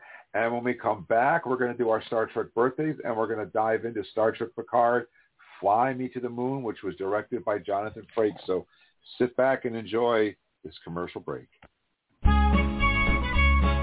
Burnham in her angel suit, she will never fail to lead her ship on future trips to save the sphere data. Saru was Starfleet through and through, Burnham sure and true. The crew went all the way that day on a three-hour tour, a three-hour tour. Time travel was very rough, and Burnham paid the cost. That day Saru saved the whole darn crew, but Discovery was lost. Discovery was lost. They splashed the ship right down UD in the 32nd century with Burnham and Mr. Saru. Oh, Woshukun and Detmer, the Emperor, the Doctor and Stamets here on Discovery. Hear my tale of discovery, a crew who's not all fine. They'll have to do the best they can to fit into this new time. Burnham and Captain Saru will do all that they can to take care of their crew, you see, and execute the plan. New races, worlds, relationships, and new technology. Discovery was an ancient ship as primitive as in me. So turn us on each Thursday night right here on your TV. You never know what you will see here on Discovery. And we're back, and uh, I got to tell you the story about that. You guys remember on Star Trek Discovery when Kovich makes a comment about a three-hour tour, and nobody knew what they were talking Yeah. about, and uh, I was like, "Wow, that's a good idea." So um, I sat down and came up with a Star Trek Discovery Gilligan's Island deal, um, and I asked our very own Eric, who sang that song. Uh, I, I sent him what I wrote, and uh, he tweaked it, changed it, and came up with that incredibly awesome song. So thank you so much, Eric. I think it sounds even better live on the radio. Yeah, it sounded pretty good. That was really fun to make. Um, I, I can't wait to play it over and over again so people can pick up on it, on all the lyrics because it, they were pretty clever. yeah, I, I will play it. I will play it on every podcast from now on. Uh, I love it. I think you did a great job, and it's funny. I'm working on a video to go with it too, which I'll post on our Facebook page. So thanks for putting that together, Eric. You bet that was fun. Thanks, Jim. so we've got two things I want to talk about before we do our birthdays here. Uh, yeah, we're probably going to go over a little bit, but not too much here. First of all, you guys can call 323-634-5667. That's the Q hotline. I had mentioned this on last week's show, but I wanted to mention it again because I think it's such a cool thing. Uh, on Q's business card, that's the phone number that's on Q's business card. It's an actual living phone number. If you call it, you can get a message from Q. Now, for those of you who don't want to call it or don't have time to call it or are curious, I highly recommend you call it because it's something about doing it from your phone. But for those of you who don't want to do it from your phone, this is what you'll hear if you call Q's phone number. Hello, you have reached the Q Continuum. We are unable to get to the phone right now because we are busy living in a plane of existence your feeble mortal minds cannot possibly comprehend. Furthermore, it's pointless to leave a message because we, of course, already knew that you would call, and we simply do not care. Have a nice day. Isn't that great? I love that. I love it. It's perfect. It's perfect, uh, and just his delivery is perfect because uh, he's so apathetical to anything that uh, human related. So except except Picard, of course, who fascinates him for some strange reason. Right. So if you guys want to hear that yourself on your own phone, give that phone number a call. It's totally legit and it's fun. So I wanted to throw that out there. And one more pe- quick bit of Star Trek news before we move on to our birthdays, and that is that Star Trek Picard season three, the final season of of Star Trek Picard, who is going to be on it? Charles, tell us. Oh, I got to run down the list. LeVar Burton's going to be there. Uh, Deanna Troi's coming back. Beverly Crusher's coming in. Riker will be back. Worf back. Worf's coming in. We're getting the old crew back. Yes. In fact, if somebody, somebody, somebody's comment was, "We're having all good things to revisit." Yes, and there's one name that's missing from that list, and fans are already on it, and that's Wil Wheaton. And uh, yeah. people want to see surprise. him. It's got to be. Then- I, I just I have faith that they're gonna spring him on us, and I think it's gonna be amazing if they do. Yeah, I think they're keeping him out on purpose, but it's going to be great. Um, we've already seen Riker and Troy. And the Nepenthe is one of my favorite episodes. I mean, that brought a tear to my eye seeing them all back together again, and then Riker saves the day at the end. Uh, just phenomenal. and keeping that tone in mind, a lot of fans are already complaining that they don't want to see this be a TNG show and they don't want them to come in and, you know, just make an appearance for fan service. But based on how wonderfully well they wrote Nepenthe, I have no doubt in my mind that when they bring them back in season three, it's going to be just as meaningful as Nepenthe. I have total faith in what they're going to do. So I'm looking very, very much forward to it. So I, I wasn't going to do any news tonight, but that was big news, and I felt we had to throw in there. So we heard Eric's song, we heard Q, we talked about TNG, and now it's time for...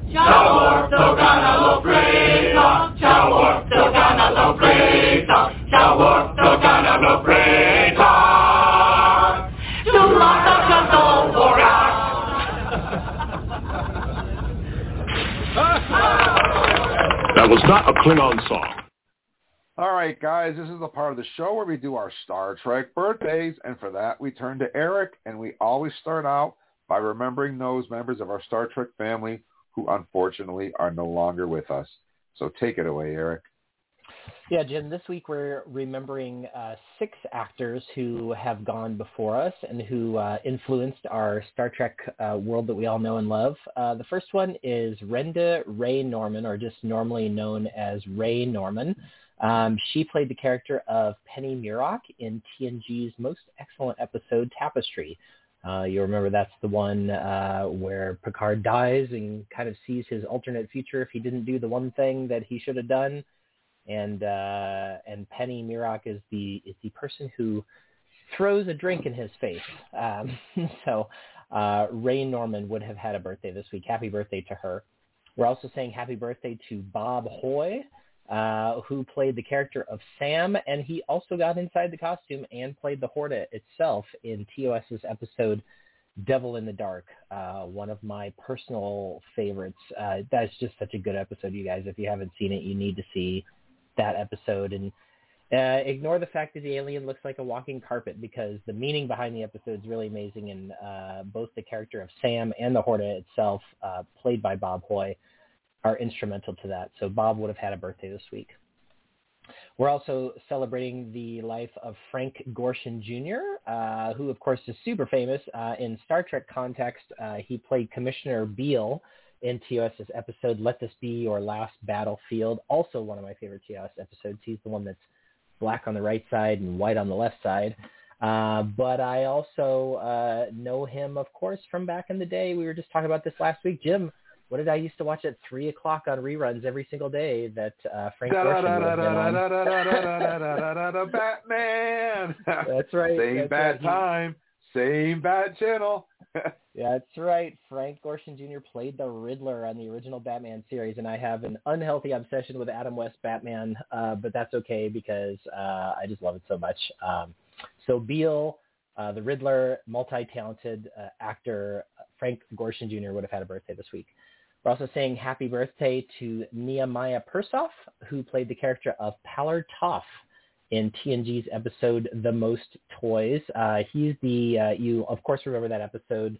Uh, that's the one about data becoming somebody's commodity because they like to collect things. And uh, this particular character played by Nehemiah Persoff is the one who has a very elaborate um, kind of piece of gold that sort of wraps around his head. He's one of the many collectors that uh, is competing with one another at the beginning of that episode. So uh, happy birthday and remembrances going out to Nehemiah Persoff.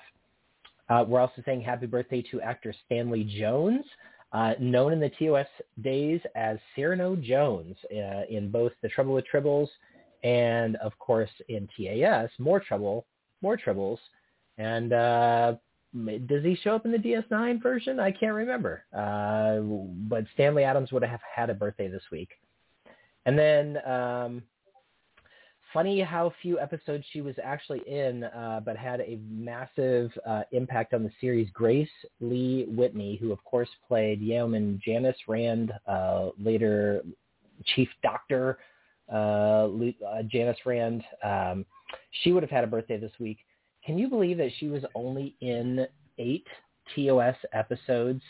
But of course, they brought her back later on. Um, she was in Voyager. She was in the motion picture. She was in Star Trek 3, 4, Star Trek 6. Uh, she was in that. So they kind of gave her um, a little bit more spotlight later on. But it's just funny to me that uh, for such a like instrumental character that everybody knows and loves, that she was only in eight episodes right at the beginning. So uh, happy birthday to Janice Rand herself, uh, Grace Lee Whitney. And that is it for our remembrances this week. So Charles, uh, who are we celebrating that is still with us this week? Okay, well, on my half of the birthdays, we'll start off with Jessica Collins, who played Linus in uh, Linus Paris in VOY's Before and After. Alexander Enberg played Taurik in TNG's episode Lower Decks, and then later came in as Ensign Vorik in Void. Great to see that character come back in The Voyager. Mona Grudt played Ensign Graham in TNG's Identity Crisis. Damar in DS9. Love you, Damar. Great character he's my favorite Cardassian. I just like I'll get on my soapbox about Casey Biggs because that character right there is so good. You know, he had a great redemption arc. He he came in at first like a royal dink, and you hated him. Yep. But but Drunk. then he worked. He oh he was awful. But he worked with he worked with Major Kira, and he, they formed the rebellion, and then he he he turned that corner and became like you know the heroic character. He had a really good redemption arc. I really really liked him. And then they So killed him, like so many characters I well, like. oh, spoiler alert! Oh, You no, know? Jim. God. You know, when I, But it's yeah. the kiss of death. but he was amazing. But he was amazing. He was. I like I Yeah. liked Damar a lot. He was a great character. And one last birthday on my list is Sophia Utella, who played Jayla in Star Trek Beyond. A character we hope we get to see if we ever get any more JJ Universe movies. I hope It could happen. Um, it could. okay, and Jim, what about your half?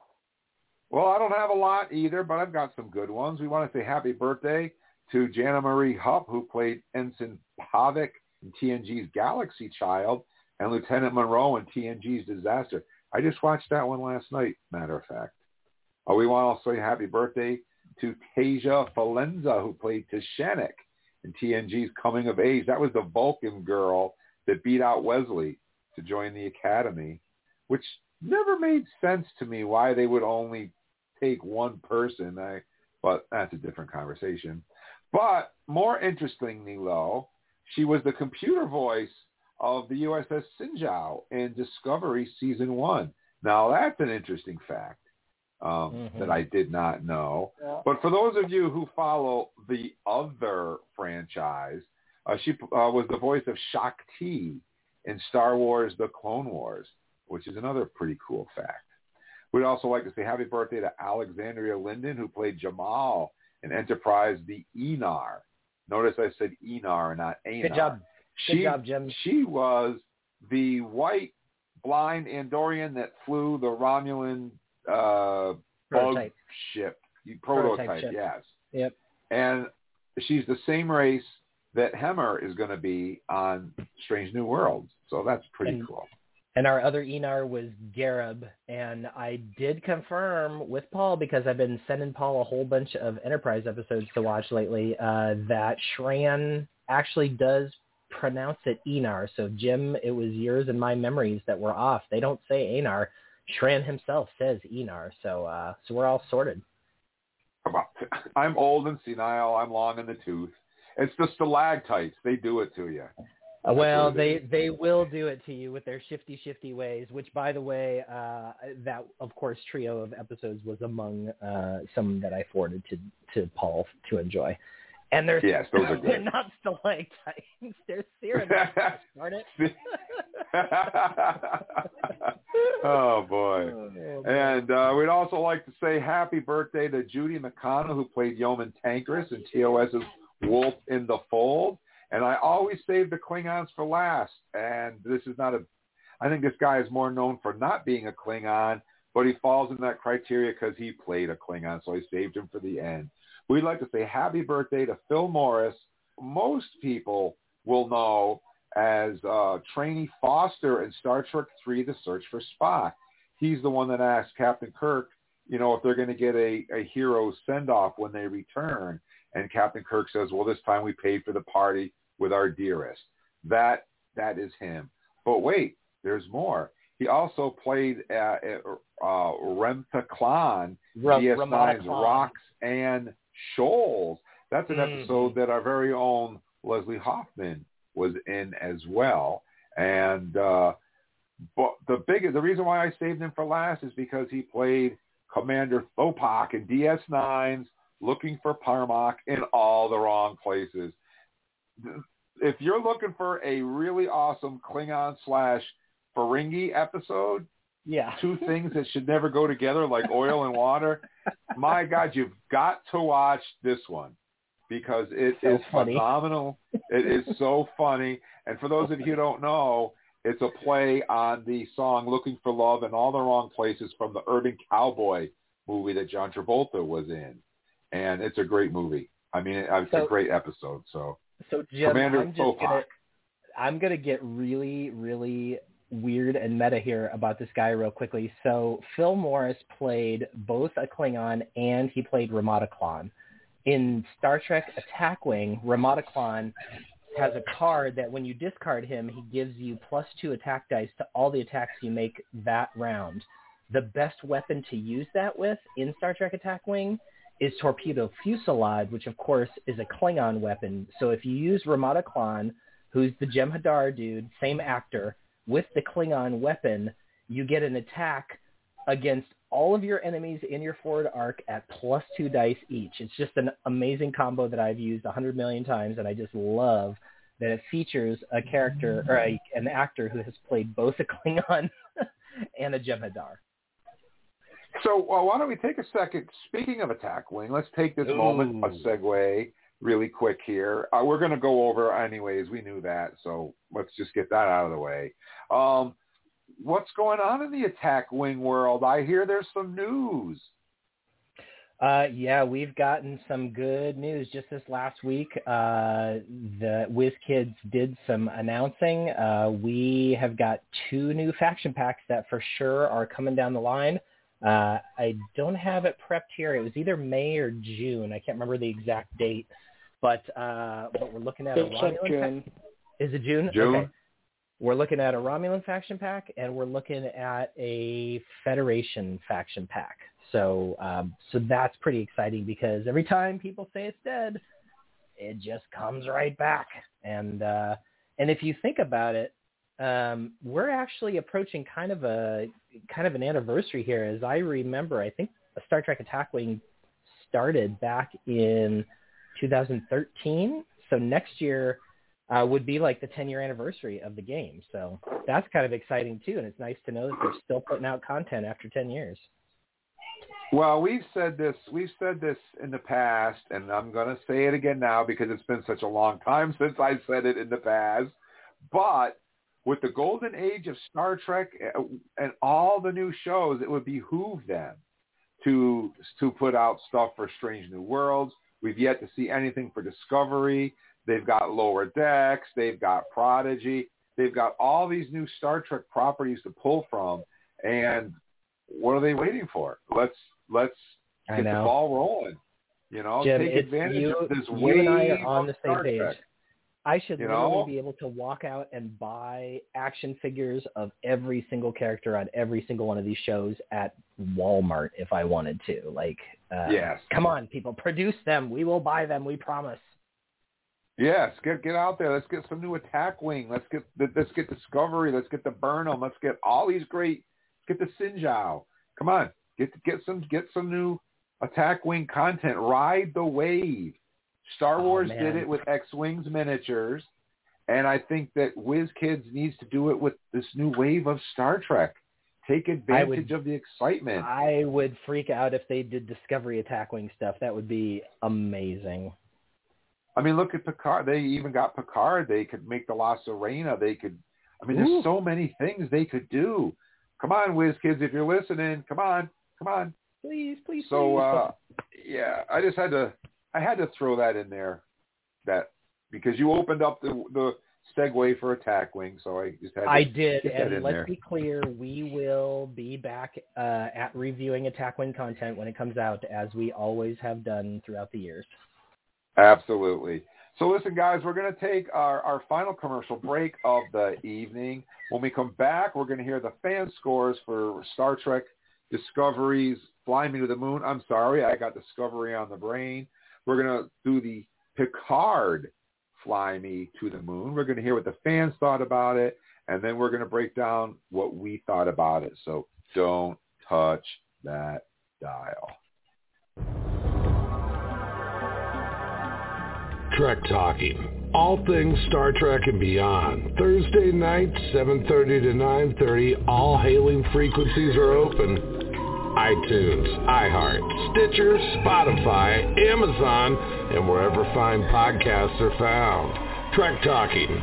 Boldly going wherever your mind is willing to go.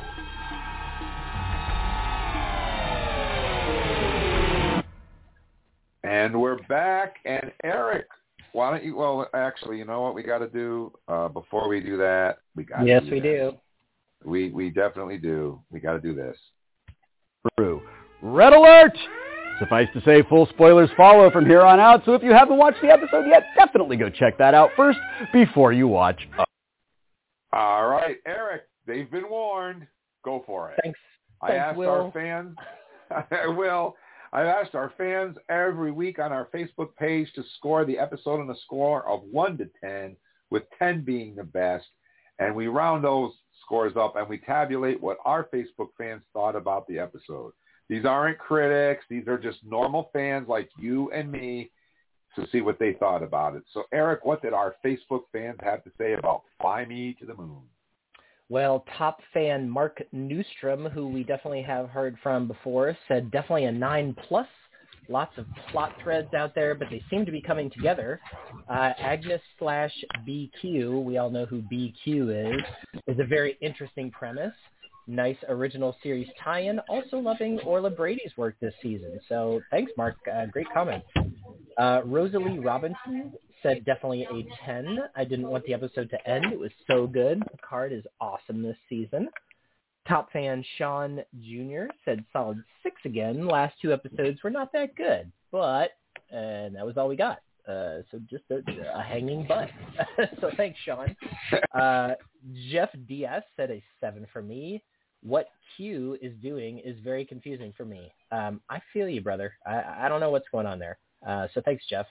Uh, Junifer Mendoza said a 10 and excited. The endless possibilities after this on the plot of Dr. Soong living another 400 years to Picard's real time. What? Uh, Frank Musings gave it a 5. The scenes with Spiner and de Lancie were overacted and hammy. Uh, Scott Vela gave it an 8. Easter egg connection bothered me a bit. Top fan Fred Scott, 10 of course. Top fan Marco Petra Valentina Nuzzi gave it a 10. And Dan Marinello gave it an awesome 10. Great cliffhanger. Um, Jim, that brings us in at a fan score for this episode of Picard, which is 8.5, which is a very respectable score and yet significantly below uh, what we've been seeing over the last few weeks. Last week's episode uh, was a 9, and everything else was in the mid-9s for everybody. So 8.5 for Fly Me to the Moon from the fans. Yeah, it's interesting. Um, episode one got a 9.5. Episode two got a 9.4. Episode three got 9.3. Episode four got 9. And this one dipped to 8.5. Still respectable by far. But it's just interesting how that how those numbers play out. So um, couple of things that I want to talk about here. I really love the mission, the the play on the Mission Impossible theme song. Uh, when when uh, when when when Girardi uh, goes into the uh, uh, I don't know what you call the ball there, Mhm. and if you Mhm. listen to the song that the band is playing, it's dun dun dun dun dun dun dun dun. I said, oh my god, it's Mission Impossible! I loved it. Um, but I'm into music stuff, so I don't know if anyone else caught that, but it's a play on the Mission Impossible theme song. So that was pretty cool. Yeah, I never got that. Um, Weird. Yeah, it was. It was. uh, Yeah, I've watched it five times, and I hear it more each time I, I play it. Um, I also really, I really, I cracked up when I heard Doctor Zoom. I presume um, when Q says that to him. Uh, so, and uh, Brent Spiner is playing Adam Zoom, which is I for, I don't know the seventh or eighth member of the Zoom family that he's played. It's it's it's a high number. I don't know the exact yeah, I've lost, but I've lost track, but it's a bunch. played a lot of Soongs uh, lately. And Isa Briones plays Kore Soong, who's named after the goddess of the underworld. Dun dun dun. Now, I'm thinking to myself, I said self, and I actually did say that. I said self. So, in season one of Picard, what did they call? What was what did the Romulans call Soji? What what what was the name that they called her? The She Destroyer. the destroyer of worlds, the bringer of death. And what did what did Q say in that episode Yep. about her? The Yep. same exact wording. And that got Yep. me to thinking about something. Um, and I don't know if, if this is well, so World War Three is supposed to have happened in the 90s when when when Khan leaves the Earth. Now, um, so they're in 2024, which means World War Three should have already happened, but it has not. And I don't know if that's because of the timeline change or what, but it hasn't happened yet. What I'm thinking, what I'm wondering is this. In the future, we see a statue of Adam Soong holding up a globe saying, a human future is a safe future. Remember that scene in the very first episode, guys?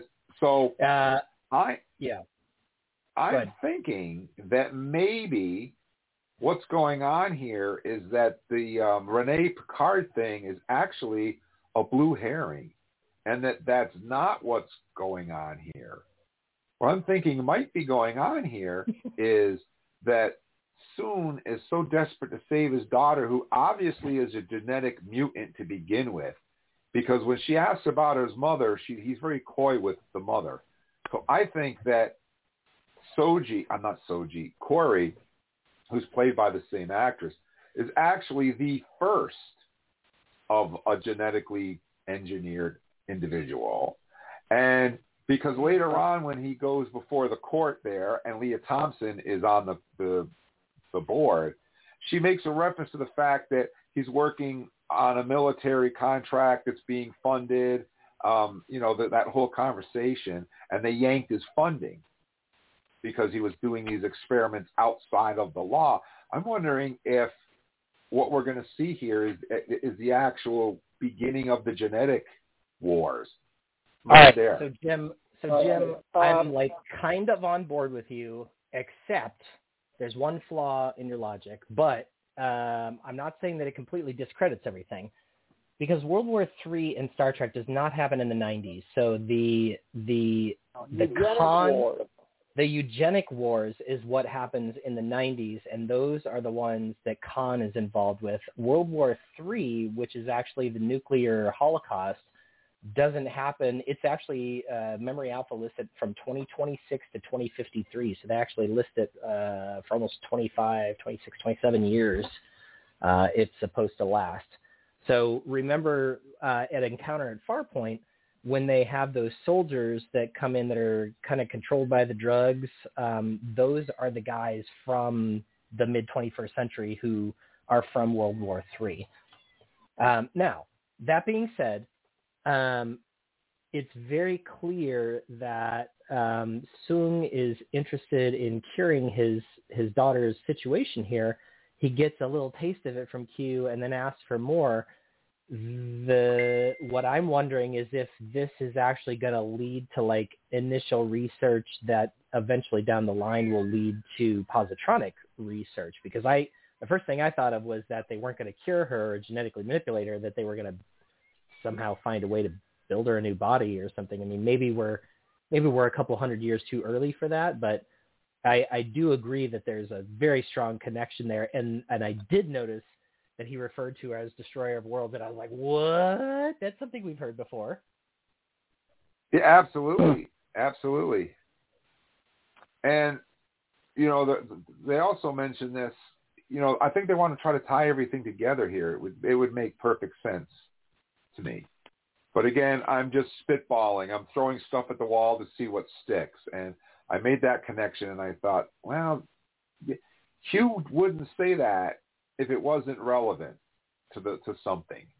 So that's what got me thinking about that whole situation. And the other thing that that I was thinking about too was a connection to Star Trek Into Darkness when Khan gives the officer his blood.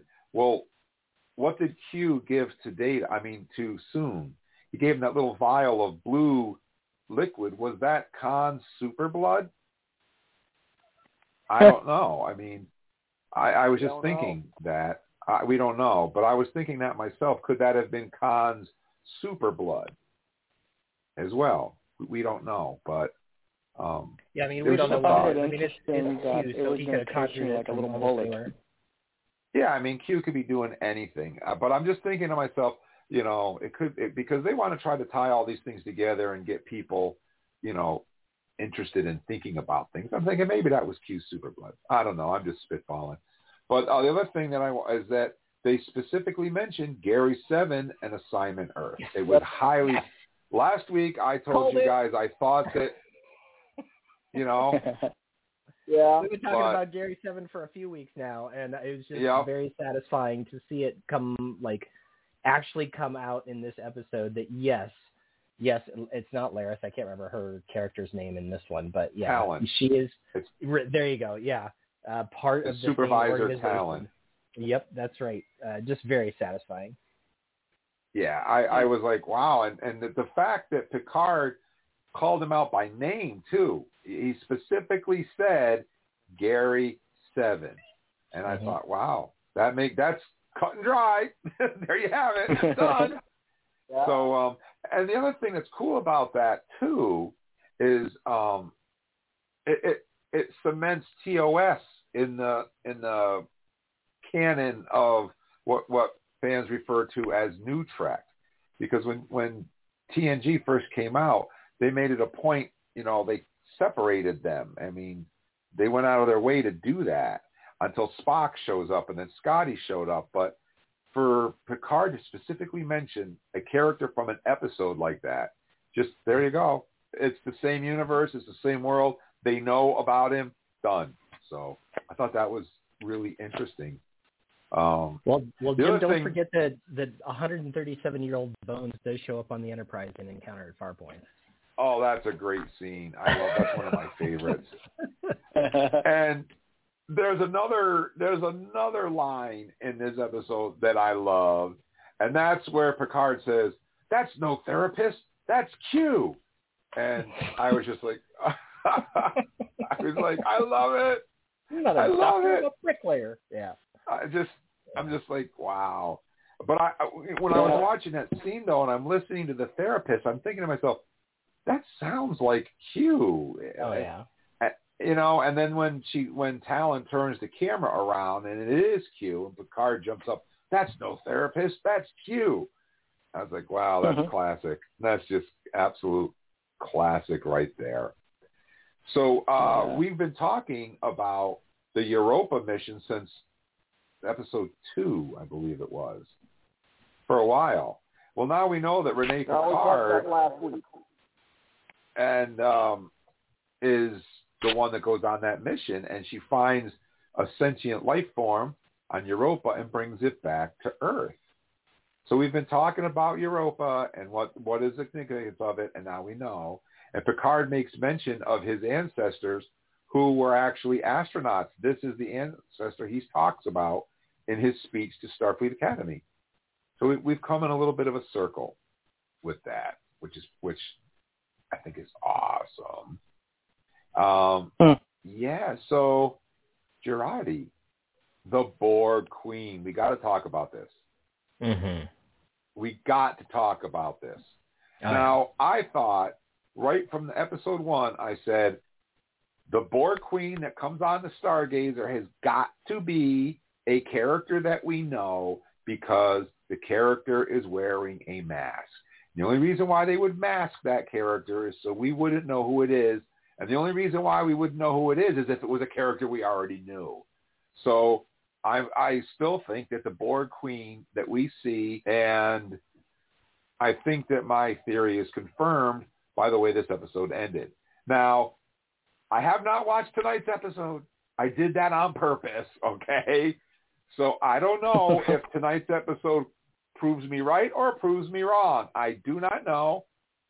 But the way the, the episode ended with with the Borg Queen touching the side of her head and injecting the nanites into her tells me, yeah, she's the new Borg Queen. What, what did you guys think? Oh yeah. I mean, especially because last episode or two episodes ago, whenever it was, uh, when the Borg Queen was like, "You've done something very dangerous. You've impressed me." That's when I knew Girardi was going down. Um, Yeah. like she just uh she doesn't and the thing is is that the the brilliance of it which i think is um is a nice kind of lateral move over from first contact is that this Borg queen is using Girardi's um kind of emotional baggage against her right she keeps talking about how alone she is and and how she understands how she's alone and like she won't be alone if she allows this thing to happen. And it's the same tactic she used with Data in First Contact where she was like, I know you want to feel human. I can give you these emotions. I can blow on your skin and make your little hairs raise, you know.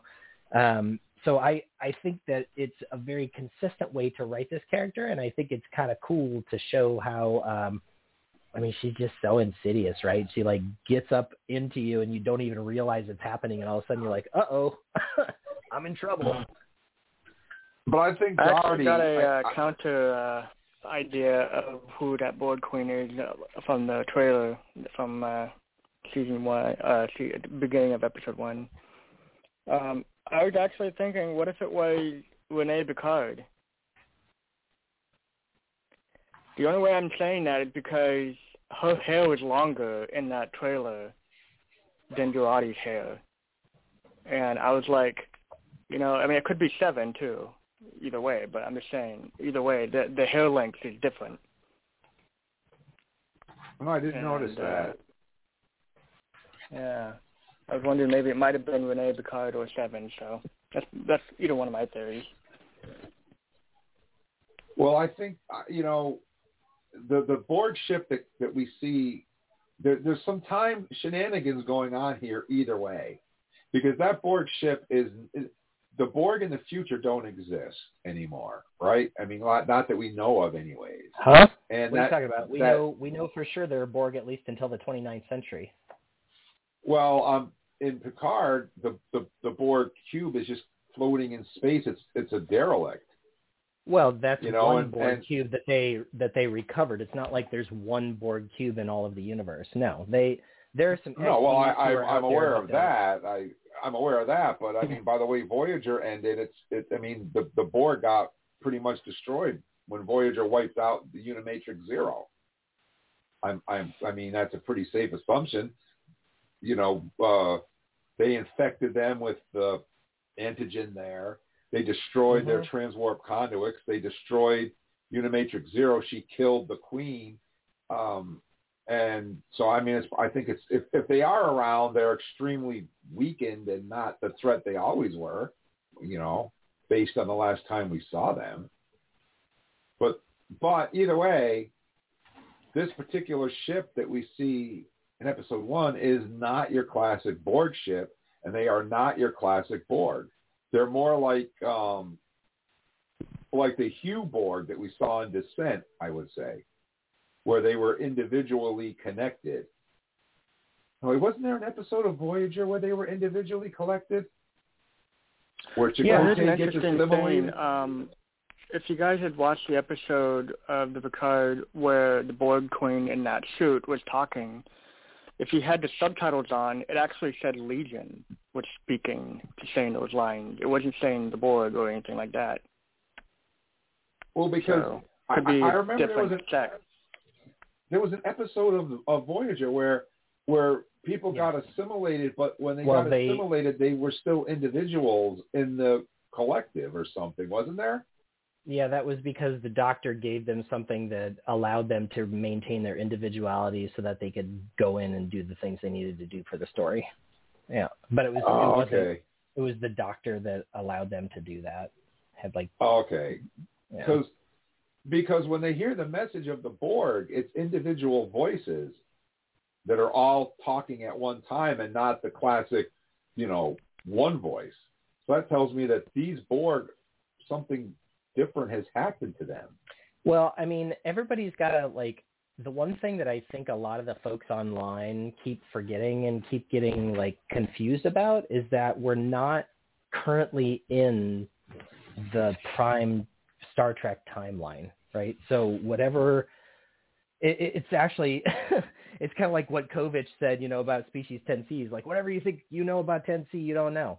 Whatever we think we know about this universe, um, first of all, a lot of it hasn't happened. Like for example, Time Zero didn't happen, right?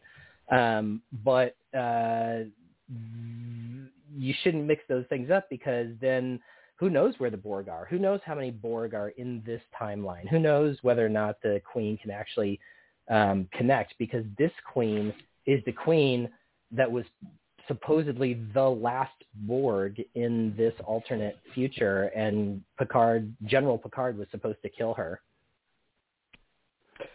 Um, didn't Seven mention a couple episodes ago that the Borg queen herself was supposed to be like aware of the different dimensions, and that there were several other types of uh, Borgs that were like in existence in a different timeline or like uh, a different alternate universe in a sense?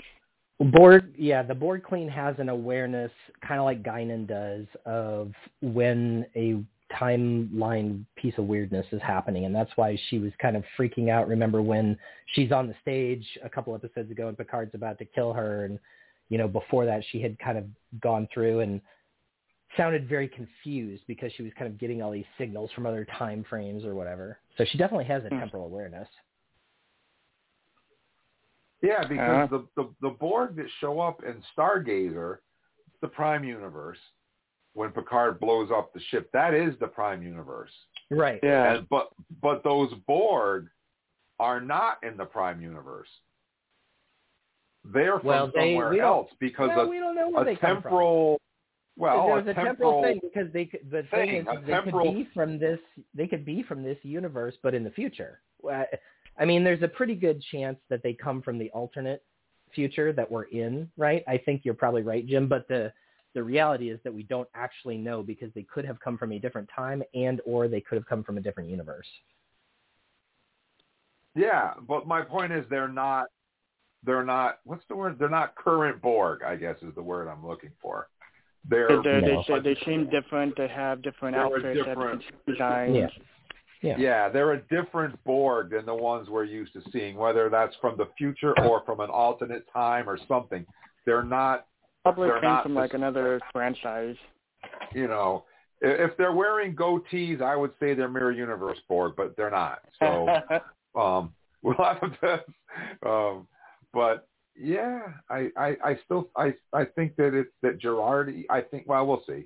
I'll watch tonight's episode and then hopefully they explain it, but there's, there, there is that. And, uh, yeah, we, we saw, we saw Worf's adopted family in this episode too, which was interesting. We saw Dr. Rozhenko. He was sitting at the table next to Lea Thompson, who played Dr. Diane Oh, yeah. Warner when they, uh, when they told Soong, listen, we're pulling your money because you're doing all kinds of crazy stuff that we don't appreciate. Well, that was Lea Thompson who directed the last two episodes, and to her left was Dr. Rozhenko, who's one of Worf's adopted uh, relatives, which I thought was pretty cool.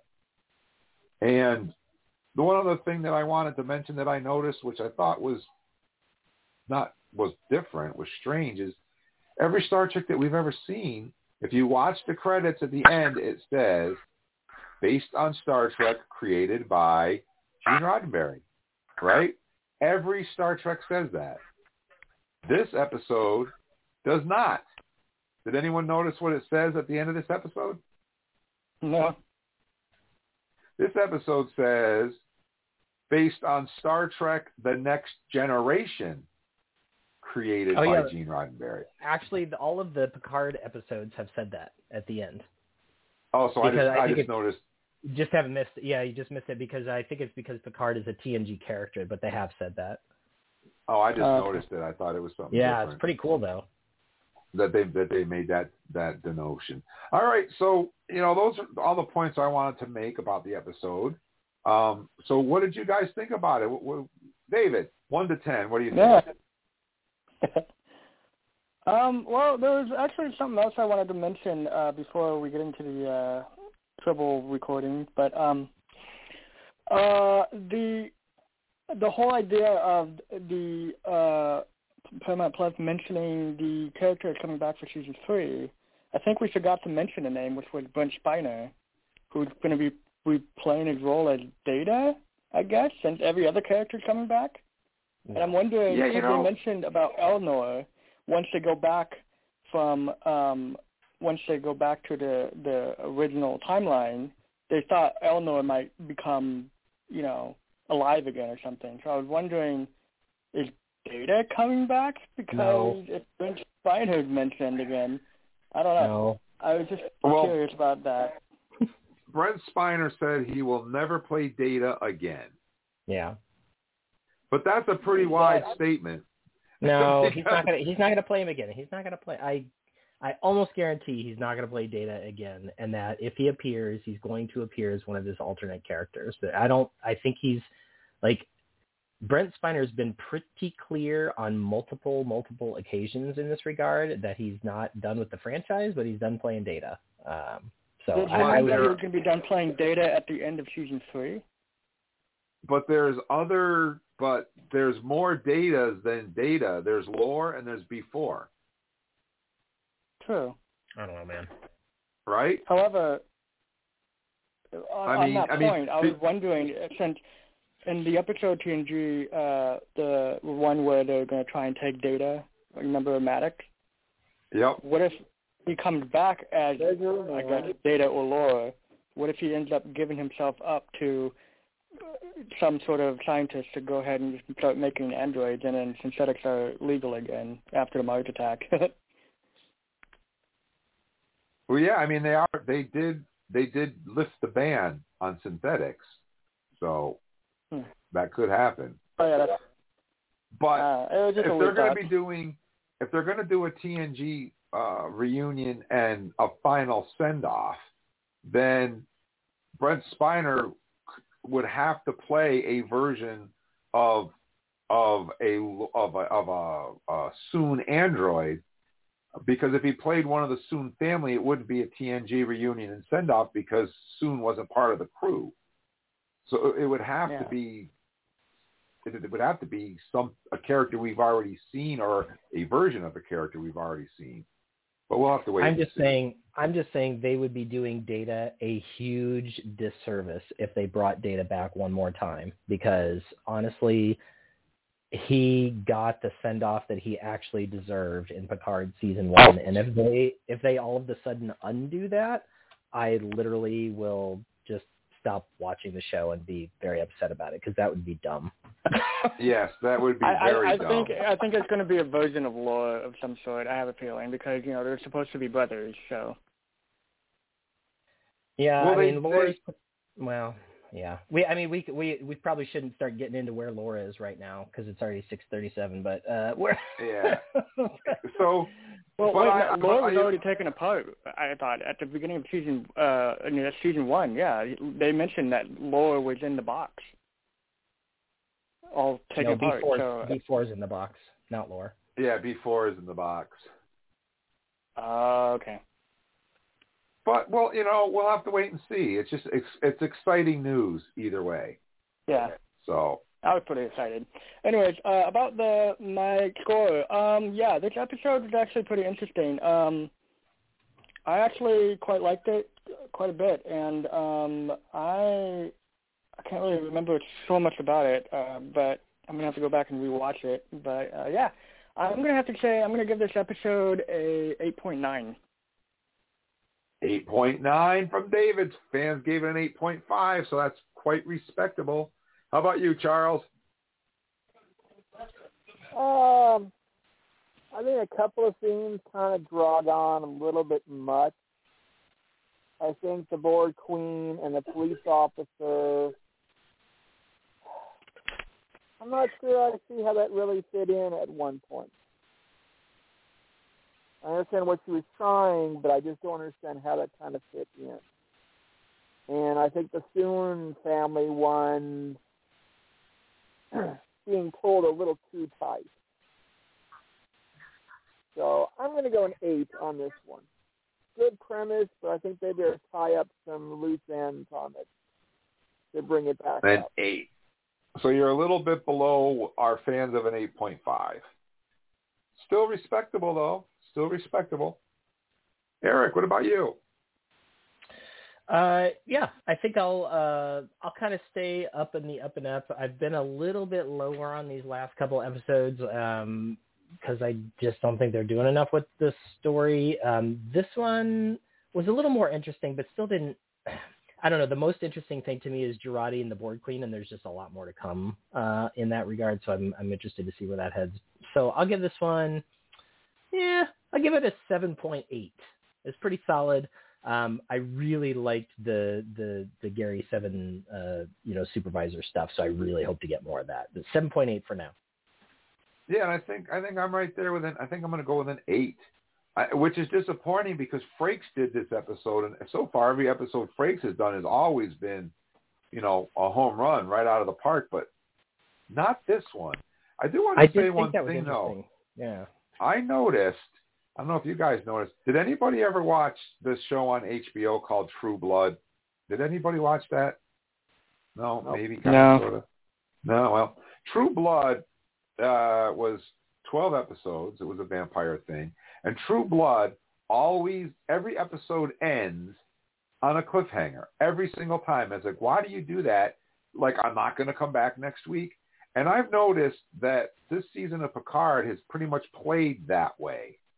I mean, we know that it's a whole story arc, but it seems that every episode ends on a dun dun dun dun, and Yeah. it ends. And I don't know why they're they feel the need to do that. I you know, I don't know. I mean, she gets you know the Borg Queen touches her face and she gets assimilated. The end. Rios gets gets arrested and he drives away on the bus. The end. They go to rescue him.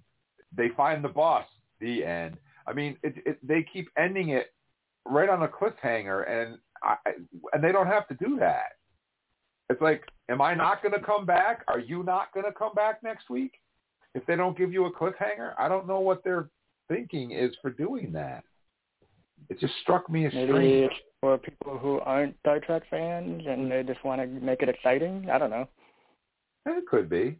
Could be. Well, anyways, guys, that wraps up our show for tonight. We went a little over, but I thought we were going to. Um, I want to take this opportunity to say I'm sorry that Paul couldn't couldn't make it because I'm sure he would have had some enlightening conversation to add to this discussion. So maybe next week we can get Paul on with us. And I want to send out some uh, kudos to our very own um, Shannon, who is out at Star Trek Las Vegas. I'm sorry, Star Trek Chicago Yeah. right now, and she's been posting some awesome pictures. So I hope she's having a good time out there, and I can't wait to see the pictures. The pictures of the skulls looked really cool. I wish I was there to, to see those in person. Um, so that's pretty cool. I want to say thank you so much to Philo Barnhart for hanging out and sharing some of his stories with us about working on Star Trek The Motion Picture. That was really awesome. And of course, I also want to say thank you to Louise for sending me all those great pictures and sharing some of her stories with us about Star Trek and her involvement with that. And that was awesome. And of course, I got to say thank you, thank you so, so much to David for calling in and Trek talking with us. Thank you so much, David. Yeah, it's been good. It's been really fun. And I also got to say thank you to our very own Charles for hanging out and Trek talking with us. Thank you, Charles. Always fun. Lots of truck right now to discuss. Trek Talking Thursday. And of course, thank you so much to Eric for hanging out and Trek talking with us. Thank you, Eric. Ah, thank goodness for you guys, because otherwise I'd just be talking to myself. And who wants to hear that, right? Nobody. And uh, uh, I'm, I'm your most excellent host, Uncle Jim. And uh, there's one thing I want to let you guys know before we sign off. Next week, we're going to have Dorothy Bullock Erickson, who is the key specialty costumer on Star Trek Picard. She worked on The Borg Queen, amongst many other things.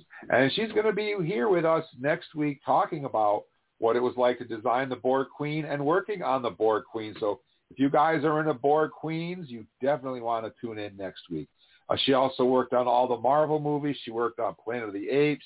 She worked on Pirates of the Caribbean. Um, she's run the gambit and worked on costumes on all kinds of movies that I'm sure we've all seen. So you guys want to make sure you tune in next week for that. It's going to be a lot of fun. So without any further ado, I'm your most excellent host, Uncle Jim, saying, please everybody be safe and be good to each other. Hailing frequencies are closed. Good night, everybody. Night, y'all. Night.